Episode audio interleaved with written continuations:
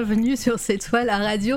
Tout a bugué, j'ai changé toutes mes scènes et voilà, ça bug, donc euh, tout était euh, nickel et voilà. Bon bah désolé, euh, c'est les aléas du direct évidemment. Bonjour tout le monde.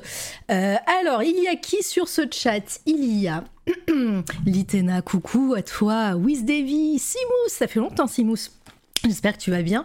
Euh, coucou Zenibuka, euh, Litena, je l'ai vu. Euh, Métos, coucou à toi. J'espère que tu vas bien. Euh, oui, le live était, le titre du live n'avait pas fonctionné, évidemment. Il fallait bien que qu'il y ait des choses qui ne marchent pas. Docteur Miou, j'espère que tu vas bien. Merci pour la musique d'attente. C'est Jabber qui a fait qui a fait évidemment cette intro de 15 minutes, euh, qui est trop bien à chaque fois. Donc euh, on s'ambiance bien au début de chaque live. Euh, coucou Saïd, j'espère que tu vas bien, que les utopiales se sont bien déroulées. Saïd, que j'ai reçu le 20 octobre, c'était trop bien. je vous invite, hein, la rediff est toujours disponible. Alors, qui est-ce que j'ai raté encore? Armoise Bonsoir. hop on va y arriver. Premier message sur le chat. Bonjour Notuléa, bienvenue à toi. Et euh, voilà, j'espère que tu vas te plaire ici. Hop, voilà, je, pense que j'ai dit euh, bonjour à tout le monde. Euh, évidemment, euh, ça fait des semaines que je spam et que euh, même plus d'un mois que, je fais du lobby sur, euh, sur ce projet. Aujourd'hui, je suis très heureuse de pouvoir vous proposer cet événement spécial puisque évidemment, euh, donc, euh, comme euh, vous avez pu le remarquer, pendant un mois, C'est toi la radio était aux couleurs du Chant des monstres, un financement participatif d'un recueil de nouvelles illustrées. voilà, quelque chose en lequel je crois beaucoup, si bien que j'ai prêté ma voix pour la bande-annonce. Hein, ce que vous avez entendu, c'était moi au début. et ça m'a fait trop plaisir de me prêter à l'exercice. D'ailleurs, hein, si vous cherchez des voix pour, pour lire des trucs, je suis là. Hein. Évidemment. Euh, et bonjour Pan, j'espère que tu vas bien. tu as à peine fait de la pub. Alors je, pense que je peux me euh, targuer d'avoir euh, enclenché peut-être 5-6 ventes de, du recueil illustré, évidemment. voilà, on va en parler avec, les gars. Mais, en tout cas, voilà, je, suis vraiment contente de ce, projet. Et bah, je vais pas vous laisser attendre plus, je vais les accueillir. Ils sont derrière moi, enfin derrière moi de façon virtuelle Hein, évidemment. Euh, et aujourd'hui, j'accueille, j'accueille pour la deuxième fois Tom Cusor. Bonjour Tom. Il y a un petit décalage normalement. Salut Mara, salut à tous. Il a un meilleur son, mais il y a un petit décalage. Coucou Tom, et euh, voilà. Donc excusez-nous si vous avez une petite, un petit temps d'attente entre, euh, entre le moment où je pose une question et le moment où euh, Tom va répondre, mais euh, voilà, c'est normal, c'est, euh, c'est, mais ça, ça va, c'est pas trop gênant. Et j'accueille son comparse, c'est sa première fois invité, parce que d'habitude il est un peu à ma place ou à la régie, et je pense qu'il est un petit peu stressé, donc je vous, je vous, invite à lui envoyer plein de bonnes ondes et des cœurs. Et bonjour Paul Arduri, comment tu vas? Salut Mara, ça va, ça va bien, un peu stressé mais ça va. Un petit peu et bonjour à tous, oui, désolé. Ah oui, ah donc euh, il faut pas parler trop fort, Paul. Hein, euh. c'est vrai, je, parle pas trop fort. Parce qu'ils sont, ils sont dans la même pièce, donc des fois ça peut, ça peut faire une boucle. Alors euh, désolé hein, pour, pour les petits aléas de, de technique, mais, mais normalement ça sera, ça sera nickel. Et bonjour Nébélim dans le chat. N'hésitez pas évidemment à poser toutes vos questions à Tom et à Paul, ils sont là pour ça, pour le, financement participatif évidemment. Là on va un petit peu papoter entre nous pour savoir bah, déjà ce que, Tom a fait euh, depuis euh, 7 mois et puis, euh, et de découvrir un petit peu qui euh, qui est Paul. avant ça, Avant ça, moi j'ai une petite surprise. Ils sont pas au courant. hop, j'ai une mini surprise. Je vais tweeter quelque chose dans le chat. je vous invite ça va être un challenge un petit peu pour sur 24 heures. Je voulais laisser le temps du live, mais comme je sais pas combien de temps va durer le live, euh, ça va être euh, ça va être compliqué. Donc je vais faire 24 heures, même un peu plus. Ça sera jusqu'à 8 heures demain. 8 heures du soir, évidemment, 20 heures. je vous invite à retweeter le tweet que je vais faire, je vais vous le lire en direct, hein. euh, ça va être un challenge, challenge communauté pour, euh, euh, le champ des monstres. si on atteint les 100 retweets sur le tweet que je vais faire là, je m'engage à offrir un livre à, à, un auditeur ou une auditrice de cette toile à radio, évidemment. si on arrive à faire atteindre les 100 follow à Bardine Fabula D'ailleurs, on va en parler avec toi, Paul, tout à l'heure. Euh, sur, Twitter, euh, je crois qu'il en manque pas beaucoup. J'offre un deuxième livre à la communauté. Et si, euh, le finance, si le financement arrive à 315 contributeurs, et il en faut que 10, là, 9 même, contributeurs ou contributrices, il y aura un livre en plus offert à la communauté C'est toi la radio. Voilà, donc je, mets en jeu trois, euh, trois livres. Je m'engage à le faire, donc à rebaquer euh, de mon côté. Donc c'est tweeté. Hop. Voilà. Je sais pas où il est mon tweet. Il est là. Hop. Et je vous le partage dans le, chat. Sachant que c'est un vrai challenge parce que j'ai jamais atteint euh, les 100 follow hein, sur, sur Twitter. Donc je vous l'annonce. Vous avez intérêt d'assurer. hop. Bon, c'était ma petite surprise de début de live, les gars. Euh, ah, c'est trop sympa. merci Mara. Euh, attends, on n'a pas réussi encore. Merci Mara, ouais. on n'a pas. Je sais pas où il est mon tweet. Comment on fait pour partager un tweet? Déjà, c'est. Attendez. Euh, alors, il y a quelqu'un qui a un retweet déjà, c'est bien, merci. Ça doit être Litena, c'est toujours la Prums. Il est où l'onglet partage? Il y a quelqu'un qui va le faire hein, dans le chat, je le sens. J'espère que j'ai pas fait de faute. Si, je pense que j'ai fait des fautes. Merci. Vas-y, partage-le à fond, Wiz Merci bien. Bon, c'est bon, ça y est, j'ai trop parlé, j'ai assez bossé. Donc on, va, on va remettre le couvert sur ce, sur ce petit challenge communauté euh, pendant le live. Et évidemment, vous avez 24 heures pour, euh, pour faire exploser Twitter et Internet. Euh, et, voilà, et peut-être d'autres surprises arriveront, on verra. J'ai lancé ça là tout de suite. Merci, merci les amis. bon, on va commencer par toi, Paul. Est-ce que, s'il te plaît, tu peux te présenter en quelques mots pour les personnes qui ne te connaissent pas Et si vous avez des questions dans le chat, n'hésitez pas à les mettre en, en avant sur, grâce au point de chaîne.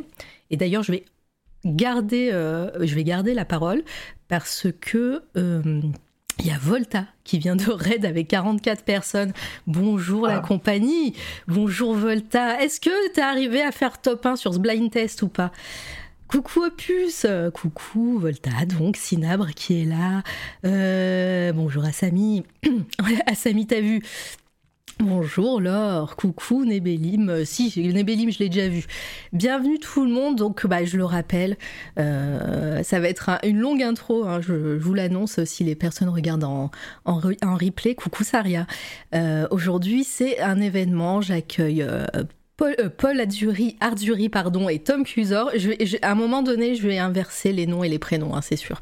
Euh, et pour le financement participatif, le chant, des, monstres, et euh, qui est en ce moment même sur Ulule, n'hésitez pas à faire toutes les commandes qu'il y a sur le titre du live. Il y a un challenge communautaire sur Twitter. Top 32, il nous manque 7, c'est très frustrant. Ah là là, mince. Euh, voilà, il y a un challenge sur Twitter. Euh, il faut 100 retweets, il faut des backers sur, euh, sur le champ des monstres et il faut des follow pour Bardine Fabula. je compte sur vous. Et, et, si vous réussissez ce challenge, je peux offrir jusqu'à 3 livres en tout, le champ des monstres, quand ça sortira évidemment en juin. Voilà. Bon, désolé Paul, il nous, on nous a pris, on, nous a, on nous a fait un raid. Donc, s'il te plaît, est-ce que... du tout, c'est super, merci pour le Est-ce que tu peux te présenter en quelques mots, s'il te plaît? Euh, ouais, ouais, bien sûr. Bah, moi, je suis Paul Artsuri, c'est un nom de, de, plume pour le coup. Euh, mais donc, euh, je suis quelqu'un qui travaille normalement en fait plutôt de, de l'autre côté, c'est-à-dire du côté un peu euh, ombre de l'édition, puisque je travaille en communication euh, normalement. Euh, enfin, je passé par le cinéma euh, et ensuite euh, par euh, l'édition chez Brajlon pour le mois de l'imaginaire, pour certaines maisons d'édition. mais derrière tout ça, j'avais toujours envie en fait bah, d'écrire, de, de, de, plonger un peu dans la partie narrative de, de tout cela, quoi. Euh, et donc, euh, ça fait longtemps que j'écris euh, sur divers projets que j'ai jamais forcément publiés. Et là, avec le Chant des Monstres, c'est la première fois que bah, je passe un peu plus de l'autre côté, un côté un peu plus lumineux, on va dire, pour bah, me lancer en tant qu'auteur et puis aussi montrer mon travail pour la première fois. Oh, alors euh, merci euh, pour ce pour ce petit euh, cette petite présentation très claire en tout cas. Et bah, je garde la parole pour pour dire bonjour à Passmur. Bonjour à toi, merci pour ton raid, c'est incroyable. Bah, j'ai découvert cet artiste il y a pas très longtemps et allez follow Passmul, c'est vraiment incroyable ce qu'il fait. Hop, je vous mets la, sa chaîne. Euh, bonjour tout le monde. Et euh, Docteur Méo qui offre 5 euh, subs. 5 subs, dis donc. Merci. gentil. Merci beaucoup et bonjour à toutes les personnes qui arrivent dans le chat, hein, évidemment.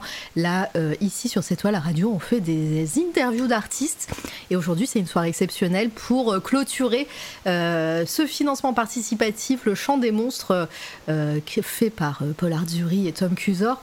Voilà, il reste encore une semaine une semaine de financement. Donc euh, voilà, on l'a pas fait vraiment, euh, à la clôture, mais plutôt, euh, plutôt voilà, ça vous laisse le temps de baquer.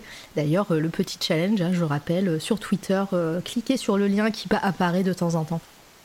et bonjour tout le monde. Euh, et du coup, tu disais que ouais, toi, tu as l'habitude d'être plutôt, euh, plutôt du côté, euh, du côté décor, disons, de, de tout ça. ouais, totalement. Ouais. comment est-ce que tu peux un petit peu nous, nous dire comment, comment est venu ton, ton attrait pour l'écriture? Est-ce que c'est du fait de ton, de ton métier? Ou, ou est-ce que déjà tout petit tu, tu écrivais des histoires? Euh, bah, c'est bah, avant ça, oui, effectivement, c'est plus euh, quand j'étais tout petit parce que j'ai bah, une mère qui est professeure de littérature, euh, ah. donc bah, je vivais dans des grandes grandes bibliothèques, pas forcément de l'imaginaire pour le coup, mais mais, mais pas mal de, de, de livres, bah, justement pour aller piocher des sources diverses. Quoi. Et je suis tombé après plus de mon côté dans l'imaginaire après assez rapidement en fait. Mmh. je crois que l'un de mes premiers enfin, romans de lecture c'était enfin, le premier auteur que j'ai découvert, c'est Tolkien. Ah. Euh, et puis ensuite, euh, des choses comme ça. Donc forcément, je suis entré un peu par cette porte-là aussi, euh, euh, du côté imaginaire. Et puis ça m'a suivi euh, assez longtemps. et puis non, et, et puis après, j'ai continué. Enfin, j'ai fait des études qui avaient rien à voir avec ce que j'ai j'ai fait au début, parce que j'étais, enfin, au début, je, je partais pour devenir plutôt scientifique.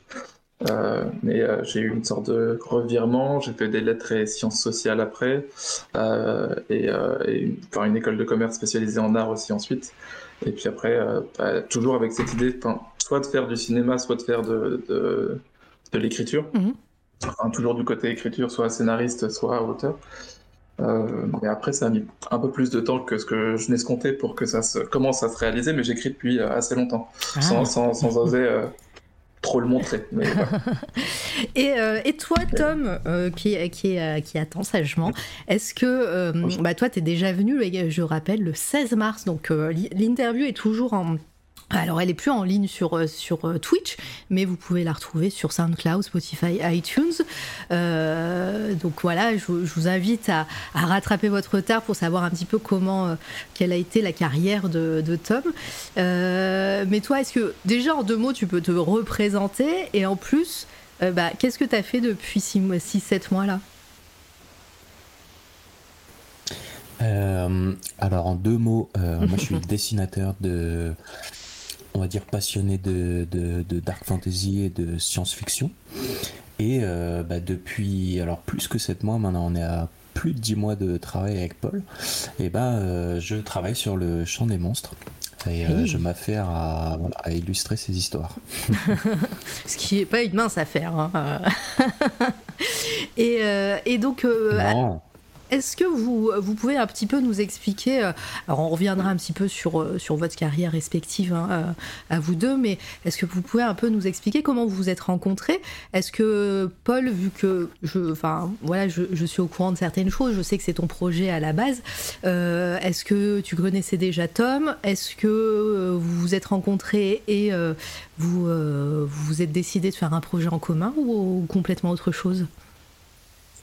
Alors, en fait, on s'est rencontrés au début pour euh, complètement, enfin, autre chose, pas toujours de l'illustration, mais, euh, en fait, quand je travaillais chez Brajlon euh, en communication, bah, j'ai commencé avec une, avec ma, responsable enfin, social media qui s'appelle Morgane et, et genre, enfin, je, on a commencé à développer en fait des projets de communication sur les livres qui étaient un peu différents. En fait, ce qu'on voulait faire, c'est trouver des nouvelles manières de parler de livres qui soient un peu un peu alléchantes et puis qui sortent des publicités un peu mercantiles qu'on a souvent en, en, en communication euh, ces temps-ci quoi sur les livres.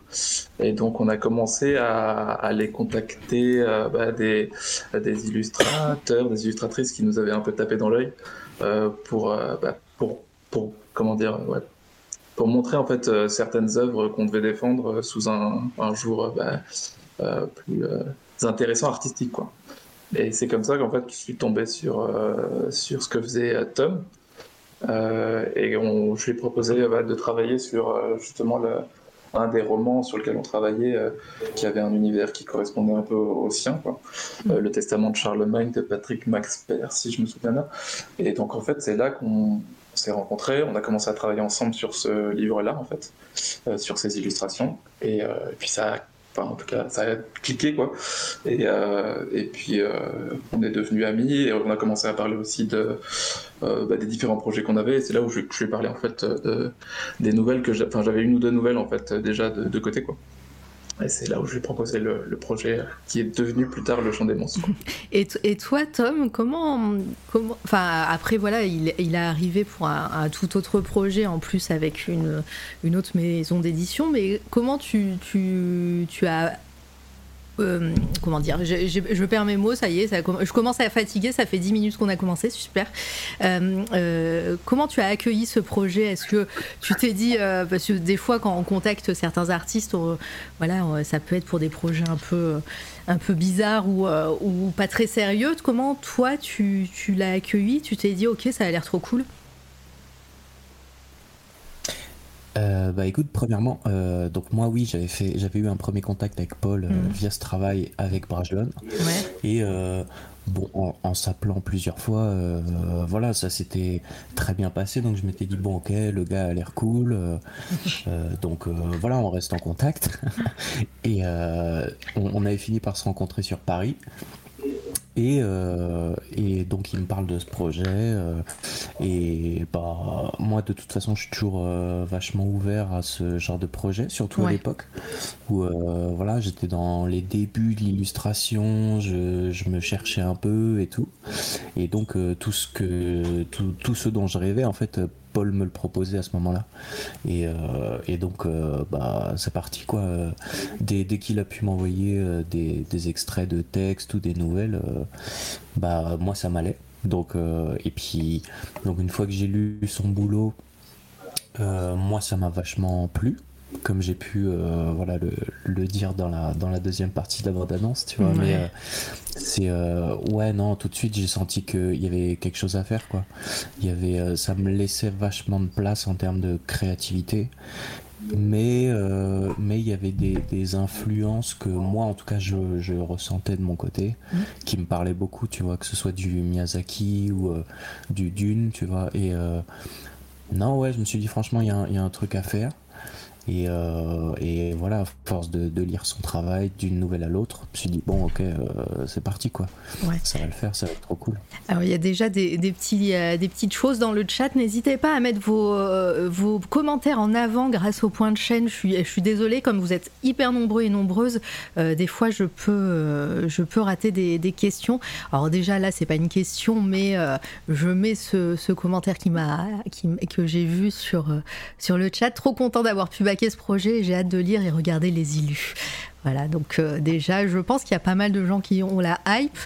Et euh, il y a Q-Play, euh, désolé pour le pseudo que je que j'écorche, qui demande un roman qui s'inspire de quel auteur? Peut-être Paul, tu peux répondre? Après, les inspirations, ouais, j'ai plusieurs inspirations. après, je sais pas si ça transparaît vraiment dans le texte, mais en tout cas, moi, les, les, les récits enfin, de fantasy qui m'intéressent, c'est ceux en fait qui euh, traitent plus des, des, sociétés presque d'un point de vue presque ethnologique ou sociologique. Donc il y a du Ursula Le Guin, euh, le cycle de Terre-Mère qui m'a beaucoup mm. influencé. Euh, J'aime beaucoup par exemple aussi les jardins statuaires de Jacques Abeille. Euh, je sais pas, c'est aussi une, conception qui m'intéresse. Euh, et après, comme, disait Tom, il y, a des, films aussi d'animation, par exemple, euh, bah, plutôt Princesse Mononoke chez Ghibli, qui m'ont aussi pas mal influencé. Mais en tout cas, les influences sont, diverses. Et si je dois citer quelques auteuries, ça, serait euh, bah, justement Jacques Abeille, euh, ça serait Ursula Le Guin, peut-être un peu de Frank Herbert aussi sur Dune, qui m'a beaucoup marqué. Et puis non, ah et euh, il y a des choses comme Gormangast aussi, euh, euh, de Mervyn Peake, qui, me plaisent beaucoup. Donc je ne sais pas si ensuite le, style se transpose dans le, dans le roman, mais c'est des choses qui, qui, en tout cas, me, questionnent et qui viennent abonder un peu dans ce que, que j'écris. Quoi. Euh, il y a Zenibuka qui dit euh, Qui n'a pas baqué ici Vous avez le droit à deux minutes et après vous revenez. Alors évidemment, vous baquez si vous en avez les moyens. Euh, ce qui aide, voilà, ce qui aide grandement, c'est aussi les partages. c'est aussi pour ça que j'ai fait ce petit challenge de retweet et, et, tout parce que je suis quasiment sûre que le lundi prochain, il y aura des personnes Ah bah j'ai jamais entendu parler de ce projet. comment ça se fait que j'ai raté le financement participatif? Voilà, donc c'est sûr et certain. Donc n'hésitez pas à partager euh, à fond. Euh, surtout, merci pour les follow, euh, évidemment. alors Franck Lorenzini, merci à toi. c'est quoi baquer C'est eh ben, donner de l'argent au financement participatif. Qu'est-ce que j'ai raté comme question Il euh, y a Notuléa qui dit Moi, ça me fait penser à Gustave Doré. Euh, bah, c'est plutôt Tom qui va, qui va parler, mais là, c'est tes influences à toi plus que, plus que ce qu'on va lire dans, dans les nouvelles.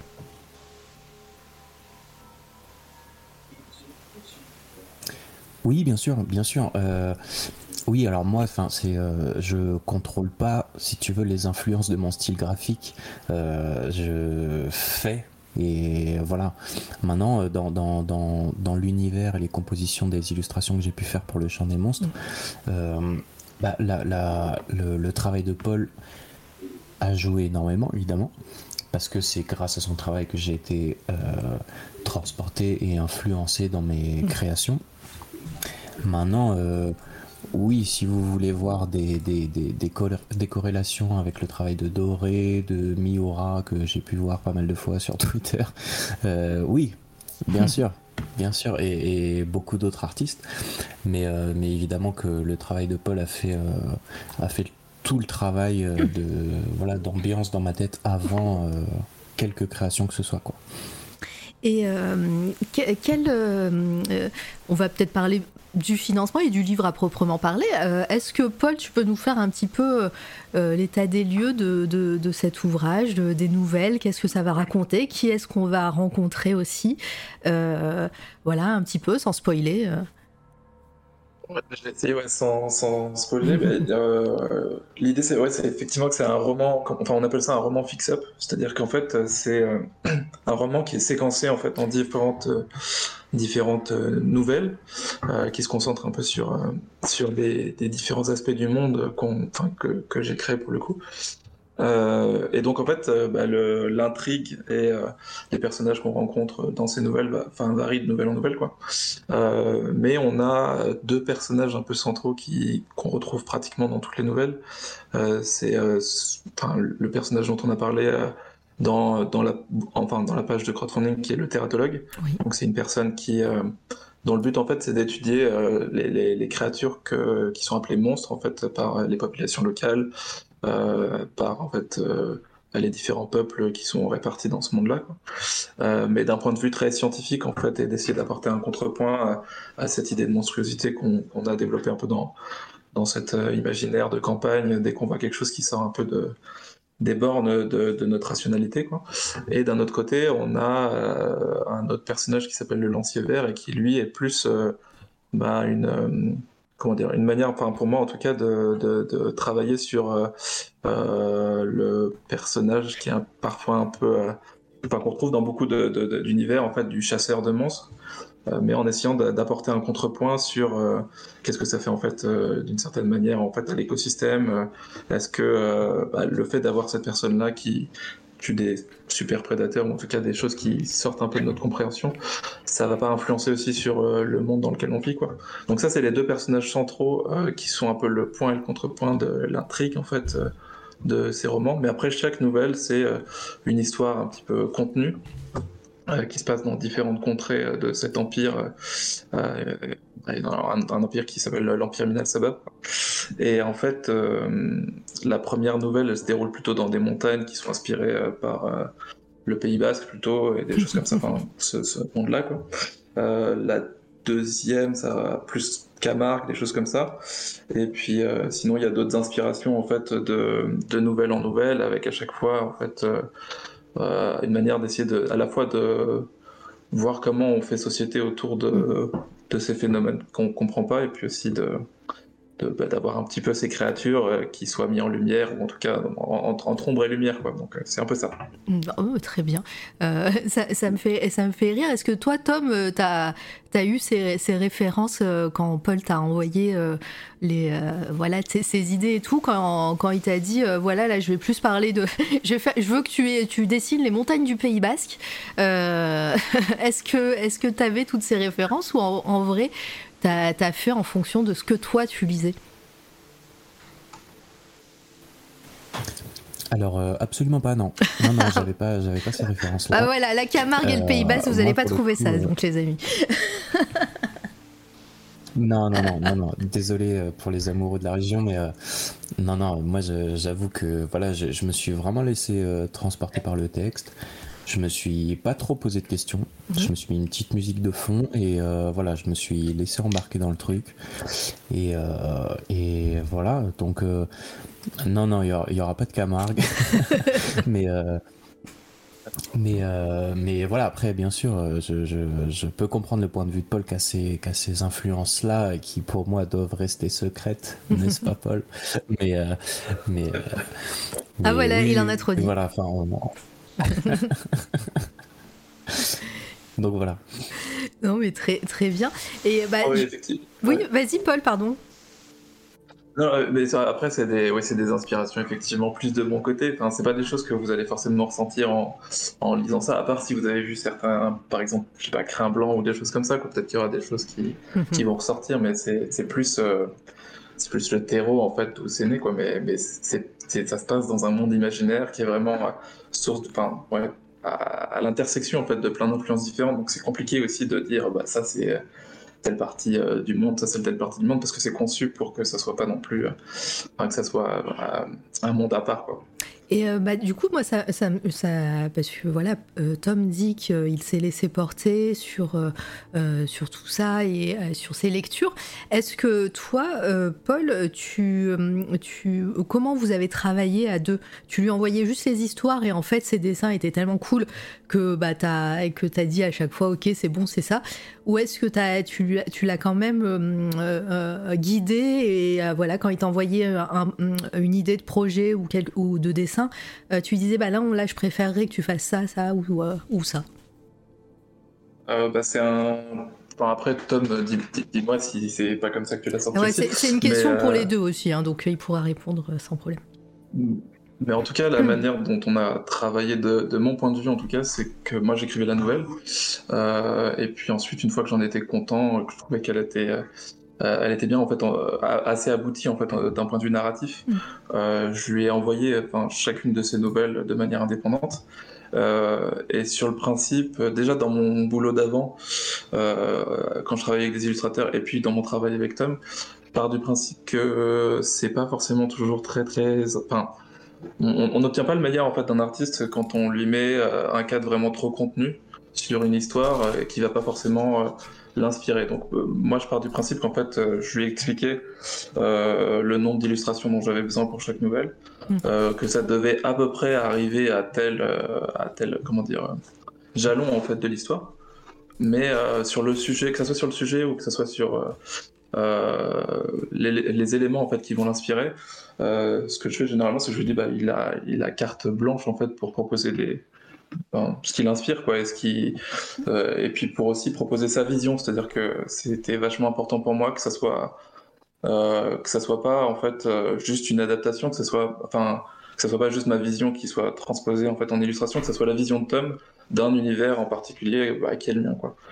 Euh, et ensuite il me proposait plusieurs, euh, en tout cas plusieurs, enfin il me proposait euh, deux trois illustrations à chaque fois quoi, enfin composition de base. Et mm. puis il y avait quelques petites discussions sur des détails ou sur des trucs ah, où il y a un peu l'ego d'auteur qui vient et qui dit ah bah c'est pas comme ça tout à fait que j'avais imaginé. Mais généralement, bah, généralement c'est plus une discussion et puis il n'y a jamais en fait de, en tout cas j'ai l'impression, il n'y a jamais de d'obligation en fait. Donc si, si Tom le sent pas, après avoir discuté, bah, on part sur sur sa vision quoi. Donc euh, donc c'était un, truc un peu euh, intermédiaire en fait entre les deux approches, je pense. Mais Tom, dis-moi si tu si tu as vécu ça différemment. Euh, non, bah écoute, je suis. Oui, bah de toute façon, on, l'a vécu pareil, hein, mais, mais, oui, c'est vrai que forcément, moi je proposais des, ma vision si tu veux, du, d'une rythmique que j'avais eue et d'un univers que j'avais ressenti dans la nouvelle. Euh, et qui pouvait être euh, très différent, pas très différente, mais qui pouvait vraiment avoir des différences avec celle de Paul. Et euh, lui avait cette intelligence de, me laisser, de me faire confiance, de me dire ok, Ok, la vache, euh, t'as vu ça comme ça Bah euh, écoute, euh, trop cool. bon, des fois il me, voilà, il me disait bon attention, ce petit détail là, c'est voilà, c'est important pour l'histoire et tout. Mais voilà, c'était toujours des discussions d'appoint comme ça, de, de, petits détails. Mais quoi qu'il arrive, oui, dans l'inspiration et dans la création, on était toujours euh, raccord et, lui me laissait la place euh, dont, j'avais besoin pour euh, créer quoi. Mm. Donc non non ça c'est super bien fait et non bah c'est top c'est top on avance super bien et voilà trop bien. Euh, j'ai une question dans le chat. Euh, Lavon Hell, pardon si, euh, si je prononce mal ton pseudo. Euh, concernant l'écriture de vos nouvelles, diriez-vous avoir été un architecte ou plutôt un jardinier? Comment a été conçu ce recueil? Oui, comment, comment tu l'as pensé Voilà, le nombre de chapitres, la longueur des chapitres, la longueur des nouvelles. voilà, ça, tu l'as réfléchi comment, Paul? Et même bah, euh, où est-ce que tu vas mettre les, où est-ce que vous allez mettre aussi les illustrations, etc. Voilà. Euh, pour euh, pour la construction en fait des nouvelles, bah, c'est vrai qu'il y a souvent ces deux écoles de l'architecte et du jardinier, mais moi je suis plutôt, enfin je sais pas, j'ai l'impression de plus fonctionner comme une marmite, tu vois, comme que comme un, un architecte ou qu'un jardinier, c'est-à-dire que bah, je nourris d'inspiration en fait, j'ai l'impression mon inconscient. Mm. Euh, je laisse un peu ça, euh, enfin, comment dire, euh, bah, cuire comme si c'était dans une marmite. Et puis au bout d'un moment, en fait, ça commence à se structurer. donc c'est plus comme ça que je conçois ça. Et j'essaye souvent d'être un peu un architecte et de prévoir à l'avance tout ce qui va se passer. Mais ça fonctionne rarement, en fait. C'est-à-dire qu'au bout d'un moment, je me rends compte que c'est Enfin, le carcan en fait est trop est, trop fort pour qu'il y ait une certaine sensibilité organique en fait dans l'histoire. Mm. Euh, donc c'est un, enfin, un processus, j'ai l'impression un peu, un peu bâtard entre ces deux approches. Quoi. Euh, après, pour ce qui est de la construction de ce, du champ des monstres, euh, en fait, à la base, c'est parti d'une nouvelle que j'avais écrite, la toute première nouvelle, qui s'appelle Shorginama, et qui était une nouvelle justement sur, sur bah, le thératologue qui découvre qui découvre en fait une peuplade un peu étrange dans les montagnes, quoi, et qui découvre aussi un monstre. Euh, et de, de cette nouvelle-là, je me suis dit qu'en fait, c'était un terreau fertile en fait pour explorer ce personnage-là, et j'avais envie aussi de continuer euh, à le suivre en fait à travers plusieurs mmh. aventures en fait contenues dans des nouvelles. et à partir de ce moment-là, j'ai travaillé sur des idées de nouvelles. Donc j'en ai, j'en ai eu pas mal en fait d'avance de ces idées-là. Et ensuite j'ai structuré un fil rouge pour les lier euh, et puis pour qu'il y ait euh, vraiment une intrigue globale et qu'on retrouve en fait de nouvelles en nouvelles, euh, ce qui fait que ça m'a permis de délaguer et puis de décider, ah bah, je garde cette intrigue là, cette intrigue, enfin cette autre intrigue, je la garde pour plus tard. Ou, et donc donc ça m'a permis en fait de, de, structurer en fait ce, ce, ce, roman en fait en cette en cette grosse nouvelle en fait qui euh, raconte euh, une, transformation globalement. Euh, c'est-à-dire que c'est la transformation à la fois du thératologue et du et du lancier vert, quoi. Une transformation psychologique, mais en, gros, on peut suivre de nouvelle en nouvelle ce qui se passe dans leur manière de penser, leur manière d'aborder le monde et, la, nature qui les, qui les environne en fait. Euh, dans ce roman-là. Enfin, je sais pas si ça répond extrêmement bien, mais c'est comme ça que je, conçois un peu la construction d'une intrigue. Très bien. Et, euh, euh, direct, tu as, pensé à en faire un recueil illustré? Ça n'a jamais été dans tes projets de ne pas mettre d'illustration? Euh, euh, effectivement, non, ça n'a jamais été. Euh, ça, ça, a toujours été une évidence en fait d'avoir des illustrations, euh, parce que je suis un peu un, enfin, un fanatique en fait des, des ouvrages euh, un peu anciens. Enfin, j'avais plein de livres quand j'étais jeune, de, bah, de vieux livres que j'écumais un petit peu les bouquinistes pour les trouver, donc que ça soit les versions de Don Quichotte ou de, ou de Rabelais qui sont illustrées. Euh, donc, enfin, c'est, je trouve ça un peu dommage euh, personnellement qu'on ait abandonné un petit peu ces livres, euh, enfin qu'on ait abandonné ces livres illustrés maintenant. Enfin, c'est vrai que maintenant ça revient plus à la mode. et puis je me suis dit que c'était, bah, que ça marque forcément les esprits en fait, et c'est des choses dont on se souvient presque à part de l'intrigue, mais comme comme un point d'ancrage en fait dans, dans une histoire. Et je me suis dit, euh, bah, quitte à, me lancer justement dans ce projet, euh, pourquoi, pourquoi pas justement mettre le, truc qui m'a le plus rêvé, quoi. Et donc, euh, avec Tom, c'est encore mieux.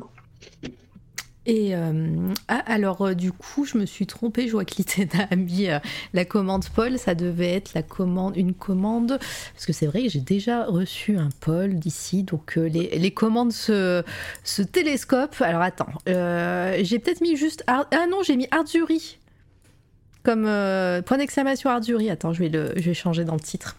Et désolé, désolé. C'est vrai que j'ai déjà reçu Paul Royaux, d'ailleurs, allez follow, hein, Paul Royaux, c'était super bien ce qu'il faisait et tout, c'était trop cool son, euh, notre discussion. Euh, alors, un instant, je change tout ça, hein, c'est évidemment euh, modifier les infos de stream. Ah là là, le boulet. Hop, coller.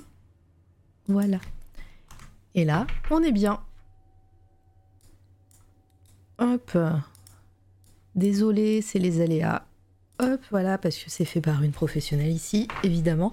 Et, euh, euh, euh, Tom, toi, au niveau des, illustrations, c'était ta consigne de faire, un nombre, d'illustrations précises, ou c'est toi qui as proposé un, nombre à chaque fois, ou comment comment t'as géré tout ça? Euh, et bah écoute, bon, j'étais un petit peu influencé forcément par euh, le nombre de pages euh, de la nouvelle, tu vois. Mais en général, alors il faudrait que je me souvienne de la première nouvelle, mais je crois que bon, j'ai lu la nouvelle et j'y ai vu un certain nombre de moments qui seraient enclins à, être à être créés visuellement, on va dire. Et euh, donc euh, j'ai envoyé ces propositions-là à Paul. Euh, et ça revenait à à peu près 10, enfin une illu toutes les 10-15 pages, tu vois. Et donc on s'est dit que c'était pas trop mal comme rythme. Et, et voilà, mais donc au final ça donne on va dire que chaque nouvelle a entre 3 et 4, euh, et 4 euh, illustrations. Mm. Mais euh, c'est pas prédéfini en fait. Moi je me, je me base vraiment sur des, des moments que je me sens légitime d'illustrer, qui me semblent intéressants. Et qui font pas redite avec le texte, tu vois.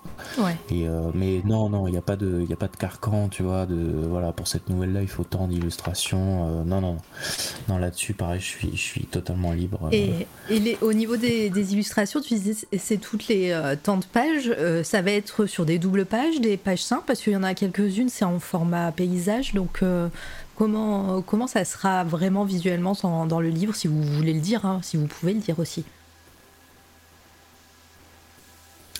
Euh, bah écoute, euh, bah les verticales se, donc sur une page et puis les horizontales sur, euh, sur, sur une double page.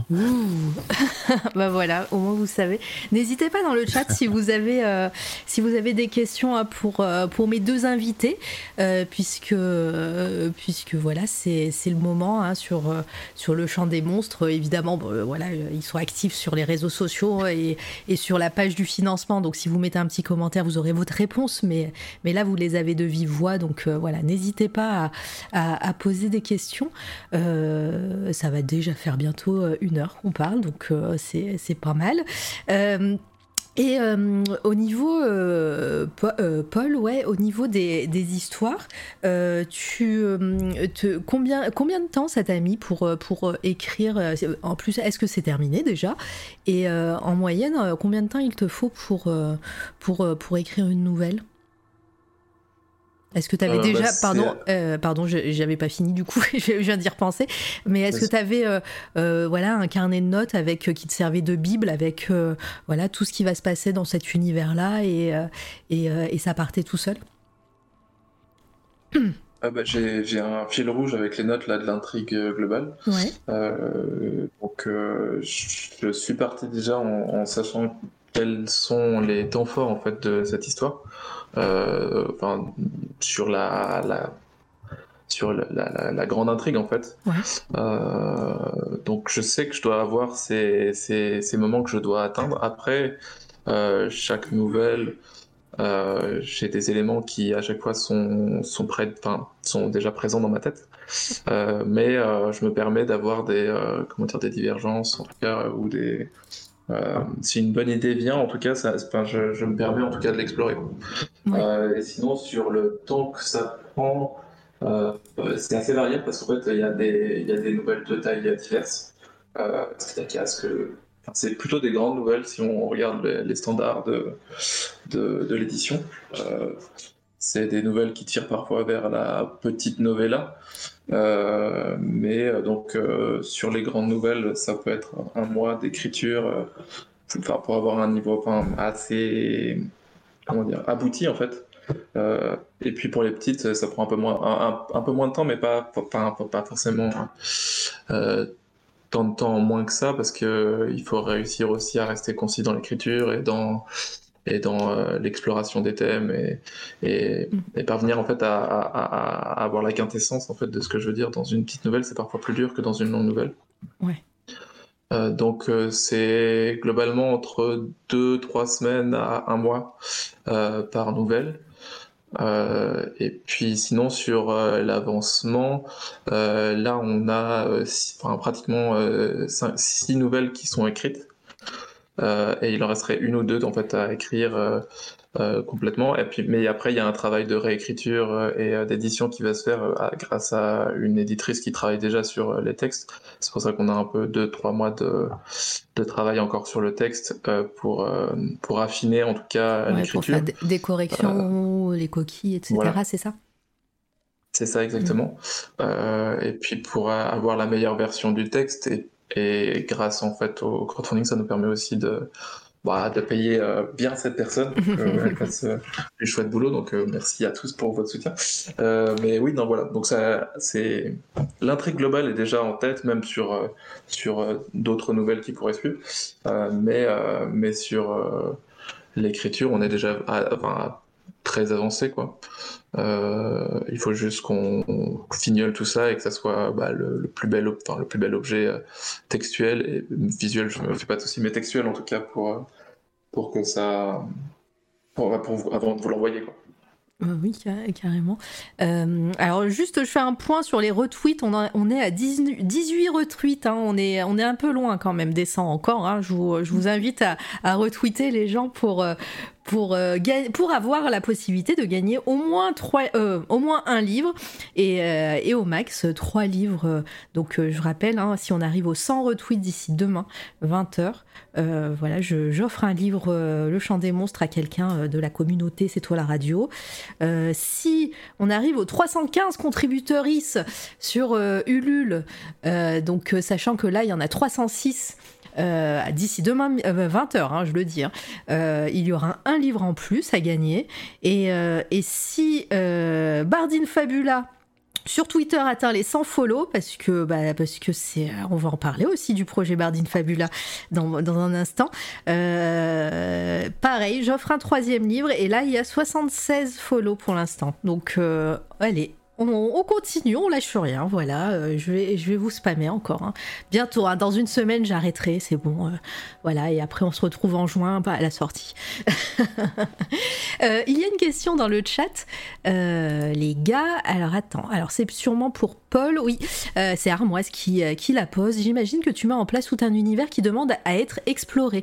Est-ce qu'on peut espérer voir d'autres œuvres provenir de cet univers? Euh, bah, c'est une possibilité, euh, effectivement. En tout cas, j'ai des idées pour, euh, pour d'autres histoires, en fait, sur, sur ce, dans ce monde-là, en tout cas, que ce soit avec ces personnages ou avec d'autres personnages. Pour l'instant, c'est pas forcément bah, la priorité, vu qu'il faut aussi finir le livre et puis l'envoyer, mais, mais oui, effectivement, enfin, c'est possible d'étoffer ce monde. J'espère, enfin, je pense qu'il est assez riche aussi pour, pour, pour explorer d'autres thématiques aussi. Euh, il y a des personnages, par exemple, qui, viennent d'autres continents qui m'intéressent assez parce que c'est plus sur la dimension narrative un peu de et enfin des histoires en fait dans une société. Donc ça pour le coup ça pourrait être complètement euh, bah, une autre branche aussi euh, de cet univers là mais vraiment différente de celui sur l'étude en fait des, créatures un peu fantastiques quoi. Donc oui oui c'est complètement possible. Mais mais mais pas tout de suite tout de suite mais c'est possible on va attendre, euh, on va attendre d'ici là. Euh, est-ce que j'ai raté des questions dans le chat? N'hésitez pas à les reposer encore une fois. Hein. Euh, voilà. Est-ce que, est-ce que tu peux nous parler un petit peu, Tom, de, ces monstres, un petit, un petit peu de ces créatures, voilà, que tu as dessinées? Quelle a été pour toi la plus grande difficulté dans ces, dans ces dessins, dans ces, dans inventer ces créatures, même si elles sont quand même décrites dans les nouvelles, hein, mais euh, euh, comment comment t'as amené ton ta vision là-dedans? Alors, bah, de toute façon, moi je suis influencé depuis un certain temps par, par pas mal d'artistes de, dark fantasy, voire d'horreur. Et je dirais que la difficulté, justement, ça a été de pas trop partir dans l'horreur. Et même si je me suis laissé voilà une liberté là-dessus sur certaines illustrations, tu vois, où euh, Paul était d'accord pour que je lâche un peu les, chevaux, on va dire, mais euh, euh, mais oui, si tu veux, c'était de retrouver cette, poésie qu'il y avait dans, dans, les nouvelles de Paul, qui était entre, voilà, entre, je dirais mystérieuse, pas ni horrifique, ni euh, ni euh, voilà euh, fleur bleue mais voilà il y, a du mystère on sait pas trop ce que c'est. Le monde est comme ça. Mm. et il faut qu'en une image ça marque que ça fasse que ça intrigue en fait. Que ça fasse peur mais pas trop. Que ça donne envie. Et voilà j'ai plutôt travaillé comme ça. Mais bon voilà en, en, en intellectualisant pas le, le truc quoi tu mm. vois, j'ai vraiment essayé de la, de, la, de la, jouer au feeling, comment je le ressentais sur le moment en fait. Et, euh, et en fait, ça s'est très vite fait. L'alchimie, tu vois, en lisant l'histoire, et ben, j'ai ressenti l'atmosphère qu'il y avait dans ce bouquin et dans cet univers-là. Et donc, euh, bah, je m'y suis adapté, tu vois. Et puis, euh, bah, mon travail s'y est adapté aussi par la suite. mais, euh, mais ouais, en plus, moi, je sais quand, quand vous m'avez demandé de faire la bande-annonce, de mettre la voix sur, sur ce que vous vouliez que je dise sur la bande-annonce, c'était vraiment le, le, premier mot que vous m'avez dit. Hein. et une voix mystérieuse. Donc, comme quoi, c'est le thème. ouais. Alors, euh, il y a des questions encore dans le chat. Euh, Zenibuka, euh, hop, pardon, je mets ça sur votre écran. Quelle serait la bande originale de ce livre si vous pouviez y associer une ou plusieurs chansons musique?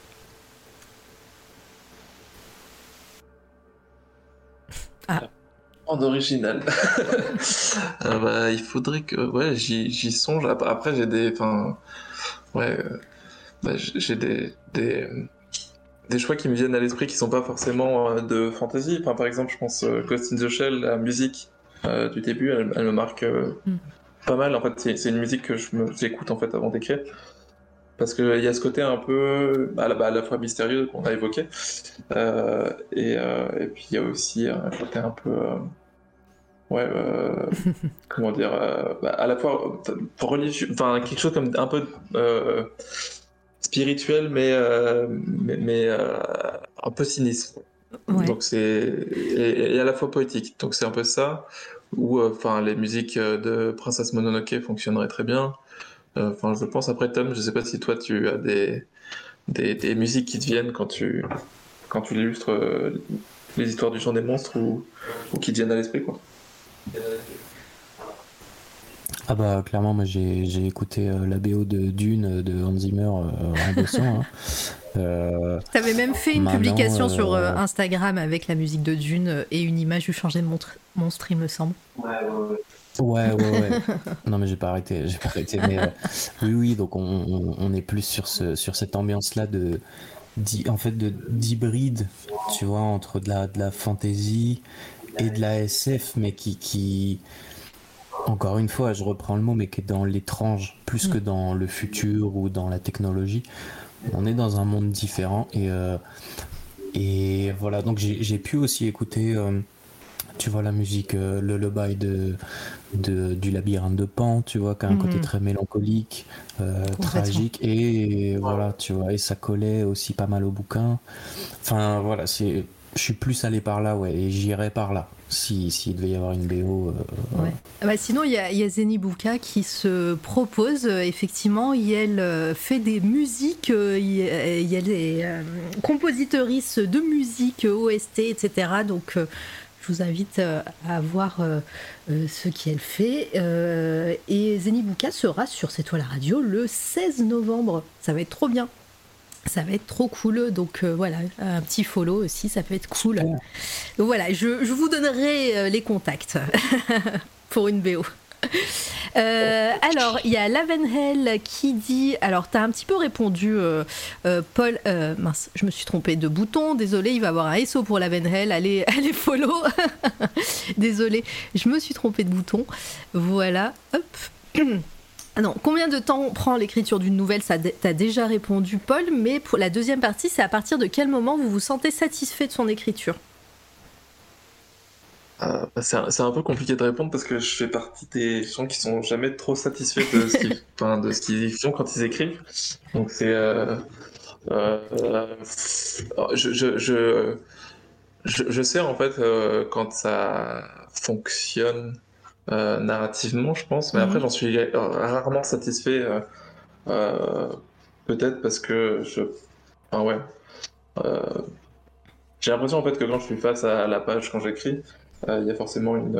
Enfin, ouais une différence de, de, palier entre ce qu'on a dans sa tête forcément et, de la manière dont on écrit. Mmh. Euh, donc ouais, bah, j'en suis satisfait jusqu'à un certain point. Mais après pour savoir en fait, euh, c'est quand j'estime que d'un point de vue narratif en tout cas, je sais que le comment dire les différents thèmes que je voulais explorer euh, me semblent traités de la manière la plus sensible euh, avec, euh, bah, avec enfin, peut-être élégance, en tout cas avec euh, sensibilité.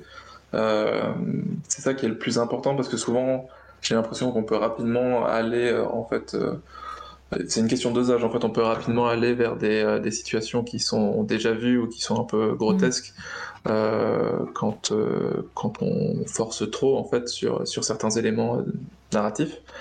Euh, donc pour moi, c'est de trouver l'équilibre. Et quand j'ai l'impression en fait que cet équilibre a été atteint et que j'ai cette voie du milieu en fait où où je suis satisfait euh, de la manière dont ça se présente euh, d'un point de vue narratif, généralement je me dis bah ça y est cette nouvelle là. j'en suis d'une certaine manière fier et je pense qu'elle peut, elle peut être montrée en fait. Mais après, euh, pense que j'aurais envie d'aller trifouiller le texte euh, jusqu'au bout, quoi, comme pas mal de gens. Mais mais mais il y a un moment, en tout cas, où je me dis ça y est, là, je trouve que j'ai atteint le, enfin ouais, que j'arrive à communiquer ce que je voulais communiquer en fait dans ma tête quoi. Donc c'est une certaine forme d'adéquation entre entre ce que j'ai imaginé et puis ce qui est sur le papier. Et euh, j'imagine quand un certain pourcentage est atteint, je commence à me dire bon c'est bon. Il va falloir euh, appuyer sur le BAT à un moment donné pour l'imprimeur. Hein, euh, voilà, tu pourras pas, tu pourras pas garder ton fichier pour toi.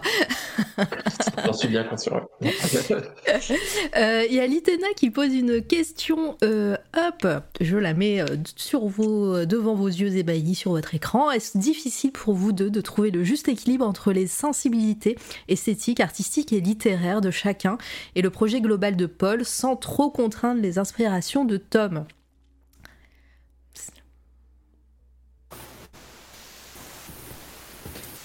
Alors, euh, bah, vas-y, Paul, commence. Forcément. Euh, bah, Tu veux que je la relise? a... Bah, je l'ai sur l'écran. Ah, c'est bon, t'as réussi, ok. J'ai réussi, ouais, j'ai filouté. euh, mais, euh, mais non, ouais, enfin. Bah déjà, j'ai l'impression, en tout cas, qu'on essaye de travailler en bonne harmonie et en, en gardant à l'esprit qu'on est tous les deux des auteurs, enfin, artistes-auteurs, enfin, d'une certaine manière. Donc, euh, on a nos, nos champs d'une certaine manière d'influence et d'inspiration, quoi. Euh, mais après, je trouve que nos, goûts euh, fonctionnent, et, en tout cas nos inspirations euh, se chevauchent assez bien avec Tom, en fait. Donc c'est plutôt naturel la manière dont on travaille, de mon côté en tout cas.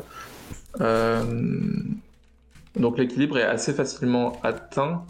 je pense qu'après, de mon côté, c'est plus une question d'ego d'auteur, c'est-à-dire qu'il y a certains éléments qui sont très importants des fois pour moi d'un point de vue euh, narratif euh, mais qui sont pas forcément très intéressants ou utiles visuellement quoi et, et c'est aussi bah, mon boulot de me dire bah finalement ce, cet élément là cet élément là est pas forcément très important visuellement tu vois. donc il y a des fois un peu ce travail plus personnel à faire de ce côté là mais c'est c'est c'est un travail qui se fait très très bien quoi enfin donc je Enfin, bah, Tom le dira après, mais je pense que, en tout cas, ça, ça se chevauche bien et, je trouve qu'on a des inspirations assez similaires, donc euh, c'est plutôt très naturel, en tout cas pour moi. Oui, ouais, bah, je, suis, je suis assez d'accord. En fait, ça se, ça se fait très bien. Enfin, comme, euh, comme tu vas t'expliquer les, les petits allers-retours mm. qu'on peut avoir euh, entre les propositions que je fais de, de découpage, tu vois, de, d'illustration et ce qui est réellement important, les, détails qui sont importants à mettre en avant et d'autres moins. Euh, mais, mais sinon, ouais, l'alchimie le, se fait très bien, tu vois, il n'y a, pas de. On, s'engueule rarement, on va dire. Euh, il y a Frank Into the Void. D'ailleurs, je vous invite à aller le follow parce qu'il est sous pseudonyme ici, mais sur Twitter et Instagram, il est au nom de Franck Besançon et son travail est exceptionnel. Voilà, donc euh, si un jour tu veux venir hein, sur C'est toi la radio, c'est avec grand plaisir, euh, Franck. Et il te pose une question importante. Euh, bonsoir, désolé, je viens d'arriver. J'ai une question pour Tom. J'espère qu'elle n'a pas été, été posée. Tom, quels sont les artistes qui t'inspirent le plus et pourquoi est-ce Miura?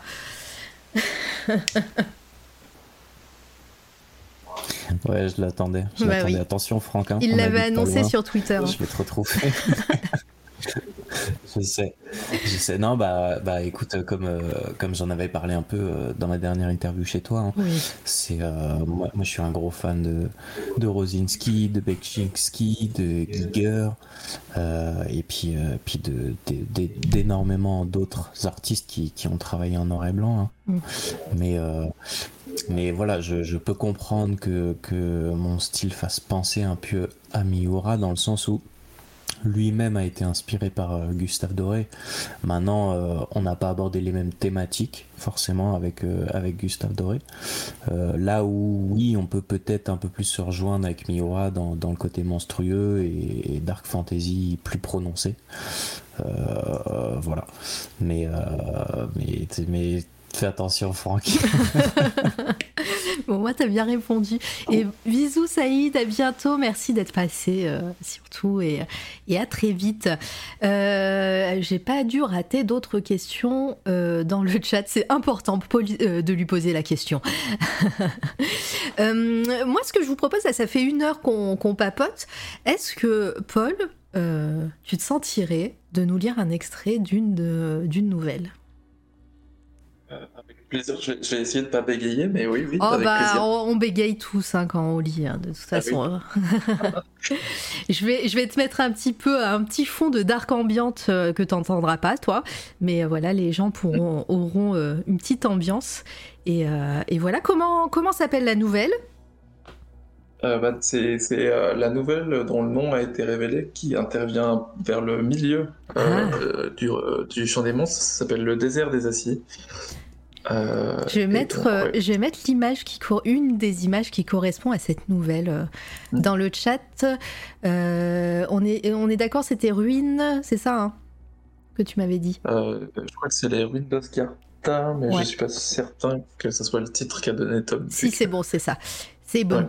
Allez, je, je mets l'image déjà. Vous allez, je vais vous la mettre en grand. Et hop.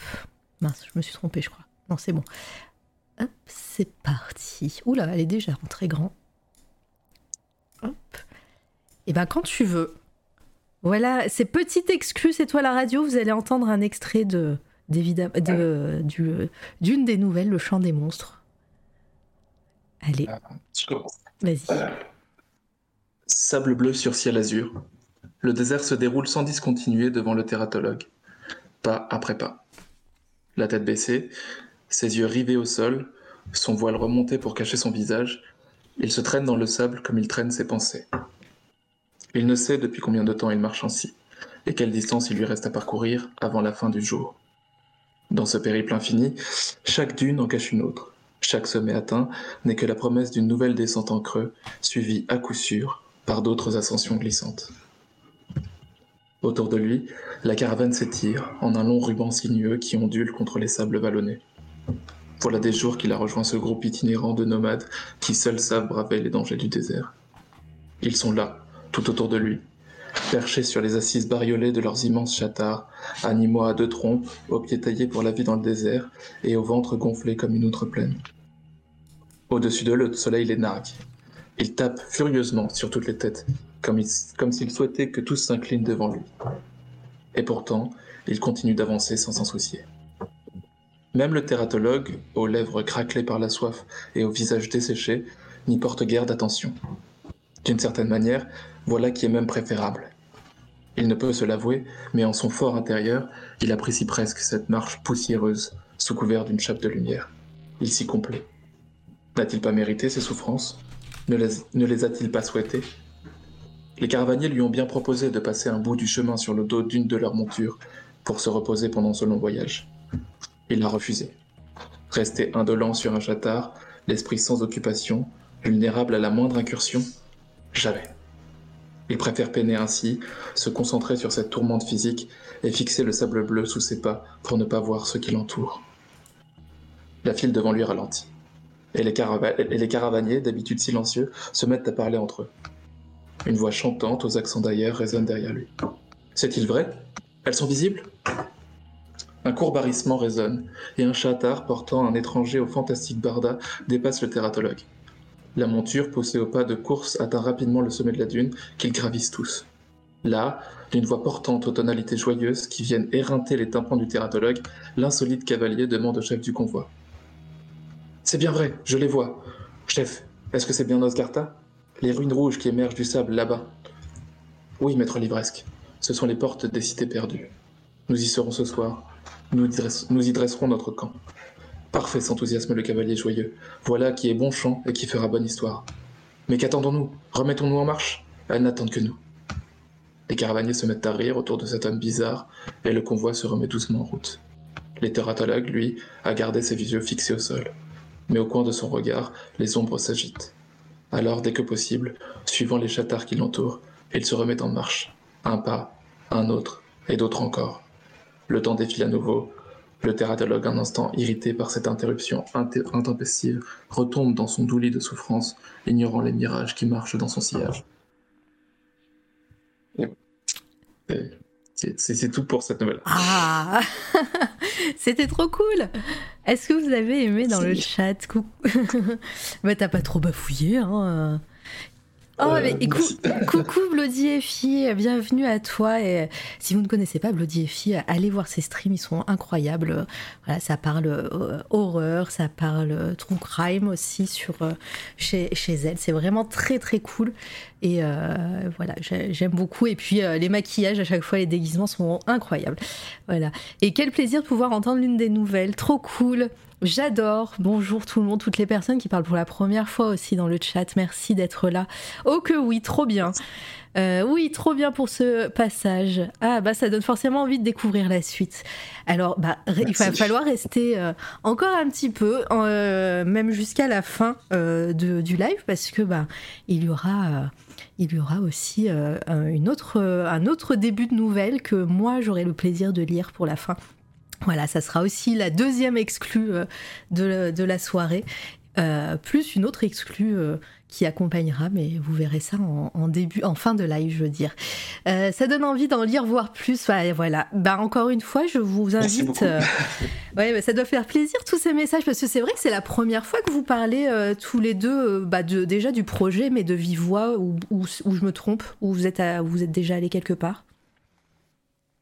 Ah non, non, en tout cas, de, de, mon côté, je pense que c'est la, bah, la, première fois. Mais moi, je, je, suis au courant. Euh, mais, euh, après, pour Tom, je sais pas, mais, mais ouais, pour moi, c'est la première fois que j'en parle. Comme ça, en tout cas. Pareil, pareil. Ouais, pareil. fait bouche cousue. Bah ouais, bah, attends, on t'en avait parlé un petit peu en mars euh, quand on avait, euh, quand on avait papoté ensemble. Je sais plus si on avait dit euh, que c'était avec. Je, je me souviens plus. Si on avait donné, on n'avait pas donné encore le, le nom de, du recueil. T'avais juste dit que t'étais sur, sur un projet de, de nouvelles, je crois. Je m'en souviens plus. Ouais. Bah, et puis le, le, nom, je suis pas sûr qu'on l'avait encore. Ouais, bon bah voilà, donc au moins c'est réglé.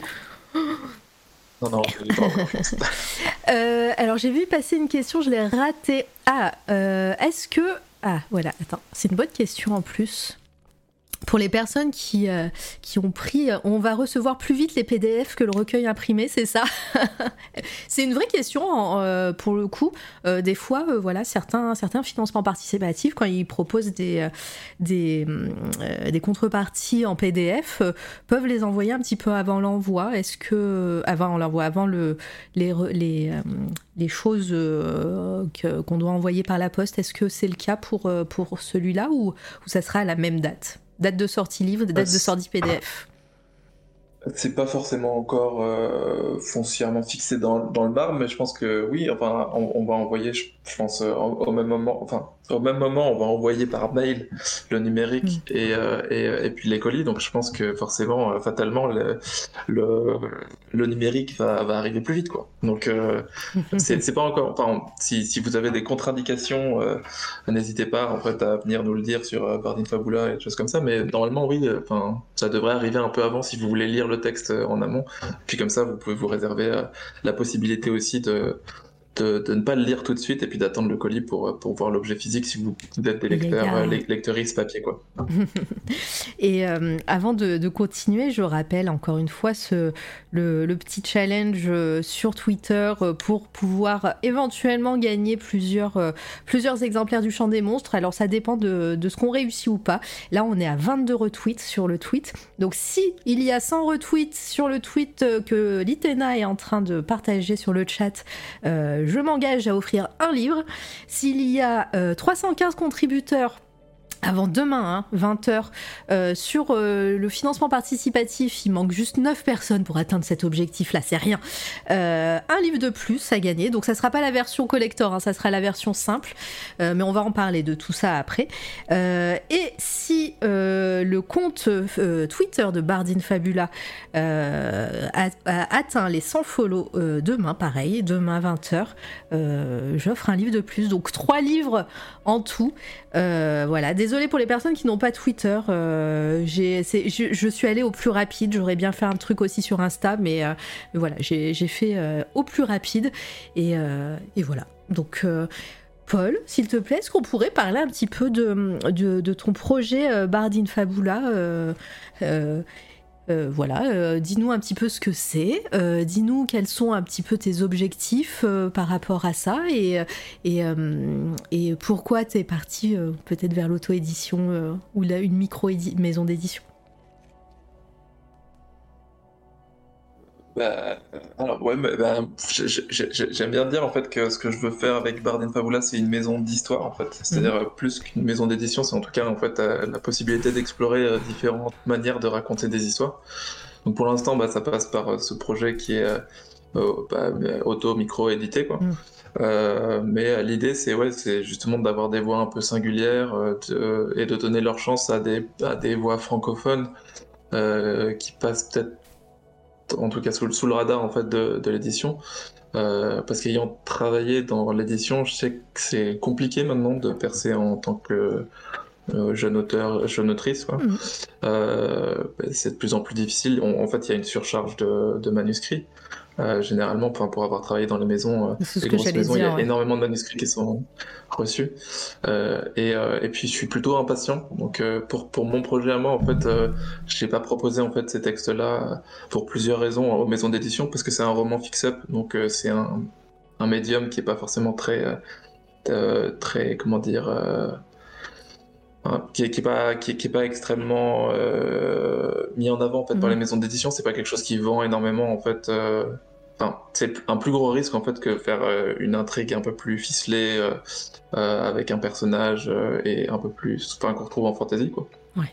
donc j'avais déjà ça en tête en plus j'avais envie que ça soit aussi d'une certaine manière un livre qui soit bien défendu et les jeunes autrices jeunes auteurs sont pas forcément très bien défendus par les maisons d'édition parce qu'il y a des il y a des gros behemoths en, en, face à face, quoi. Enfin, quand il y a George Martin ou, ou quand il y a des gros auteurs, enfin, anglo-saxons, en fait, qui, qui, euh, qui poussent un peu les ventes, c'est compliqué aussi en tant que petit, petit euh, écrivain euh, de, de, de, faire le poids. Ce que, ce que tu veux dire, c'est que, c'est que pour toi, ça allait de soi de, de partir dans de l'auto-édition et en plus de partir dans du financement participatif aussi Ouais, ah bah, oui, parce que bah, sans, sans, trop révéler les ficelles, je sais à peu près combien vendent tu vois, les petits auteurs euh, en France. Et puis je me suis dit que c'était peut-être possible, euh, déjà avec un financement participatif, euh, bah, de toucher un, un, public aussi de passionnés, tu vois, qui seraient intéressés par cette histoire-là, de pouvoir mieux la défendre aussi d'une certaine manière, et puis de,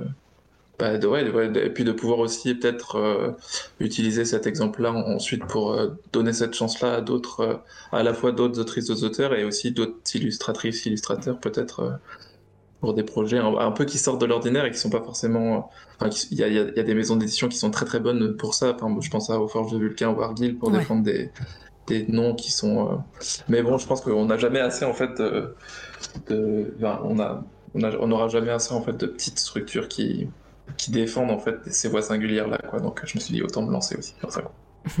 et, euh, et euh, enfin sur la pardon je perds mes mots hein, sur sur la petite bio euh, Twitter c'est également écrit podcast.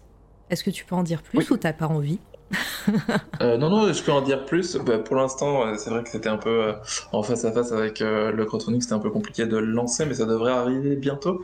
en gros, l'idée c'était de lancer aussi un podcast en parallèle euh, qui s'intéresserait euh, d'une certaine manière à la narratologie, c'est-à-dire euh, l'étude des histoires à travers, à travers les époques, à travers aussi les cultures et, et, et, puis les sensibilités.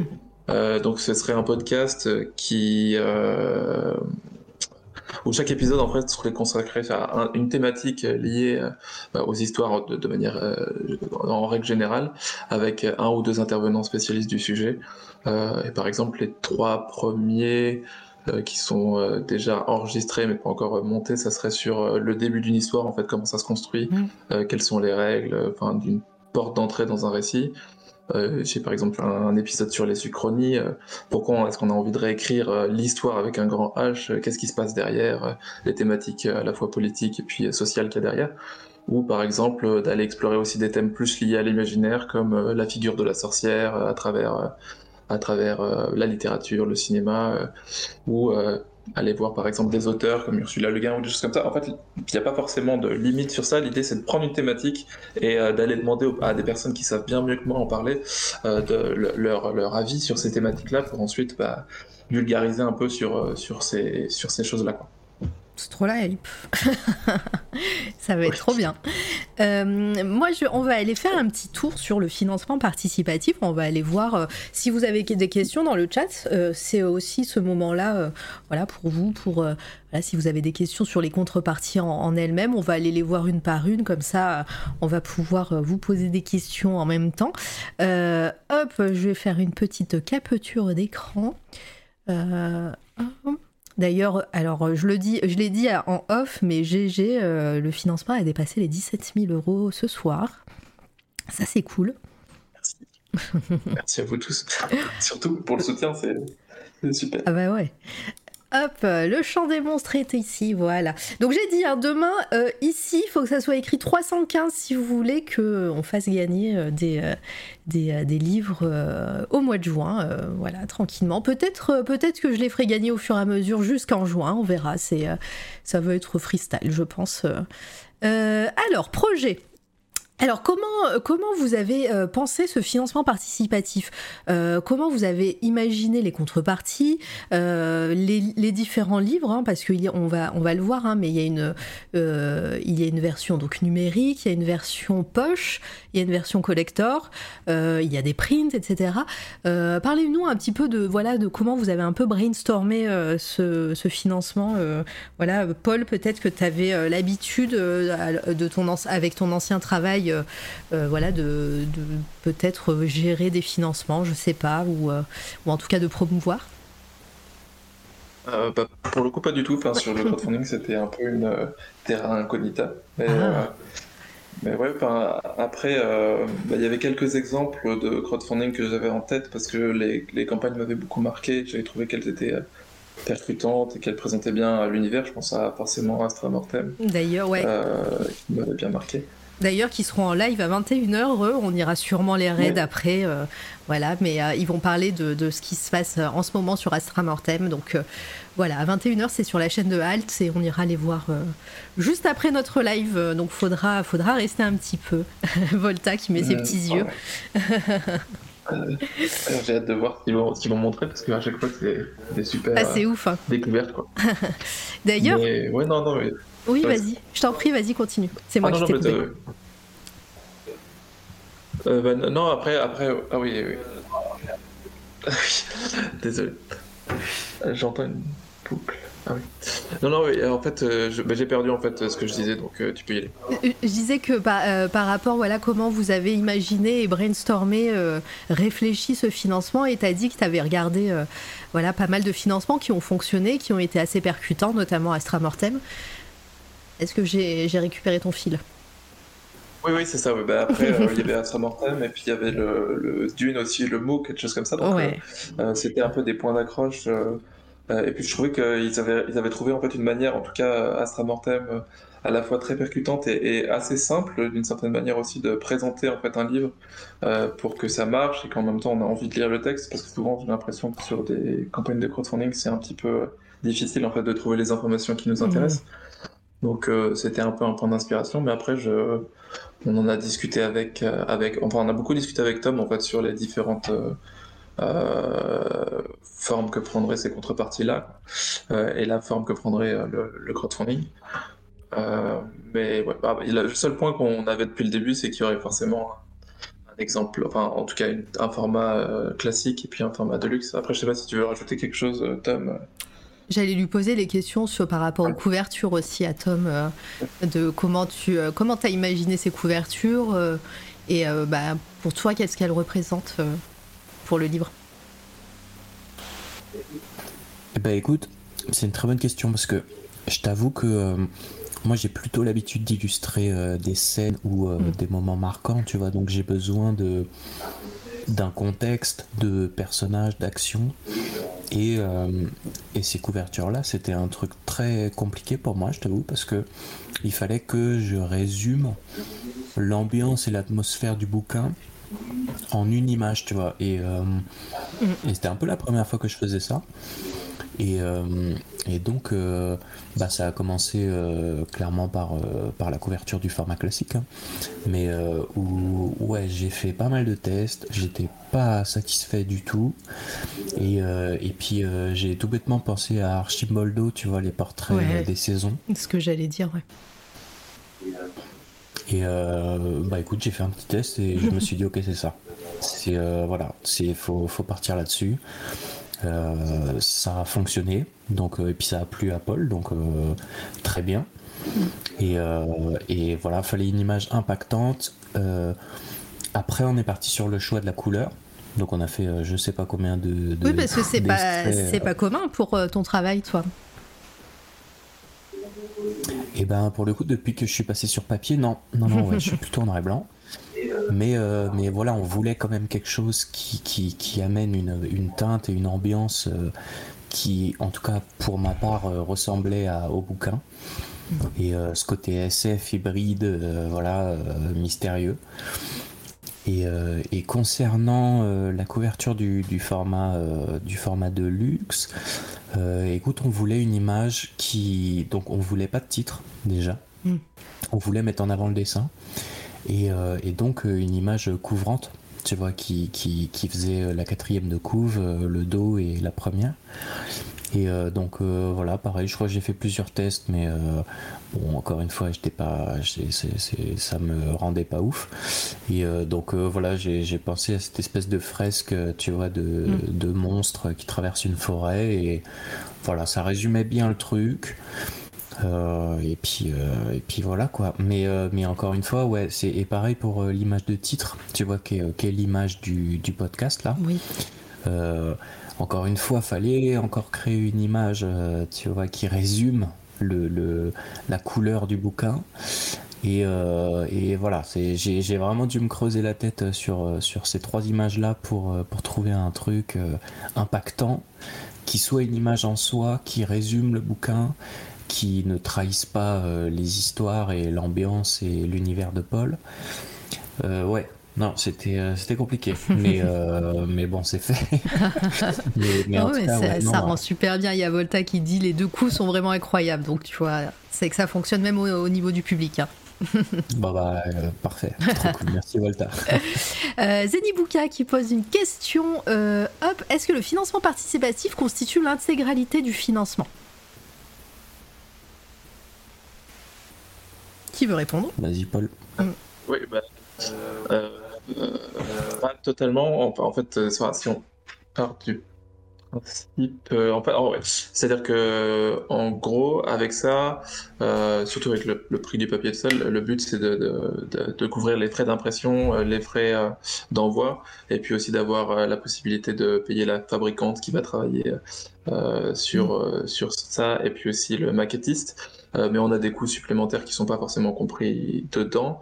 Euh, après, euh, c'est aussi pensé pour que ça soit sur euh, le long terme, c'est-à-dire que l'idée c'est aussi que le format classique continue sa vie, mmh. bah, à la fois en vente en ligne, après peut-être en librairie, mais ça pour le coup c'est vraiment entre grosses parenthèses parce que c'est vraiment un, un fonctionnement qui est ouais, qui est autre et puis mmh. qui est compliqué pour une petite structure.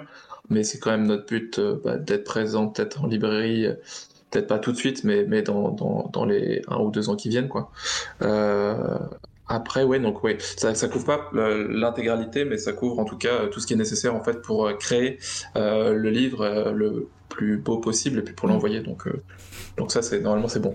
Je rappelle, si vous avez des amis libraires, il y a un pack libraire hein, avec cinq, cinq, livres classiques à l'intérieur. Voilà, donc pour l'instant, il y, a peu de personnes qui l'ont pris. Donc voilà, n'hésitez pas à, prêcher la bonne parole pour, euh, pour qu'on retrouve aussi euh, dès le 23, 23 on a dit, hein, euh, juin, je sais plus. C'est écrit, non, pas 23, ou juin. Non, juin, 2023.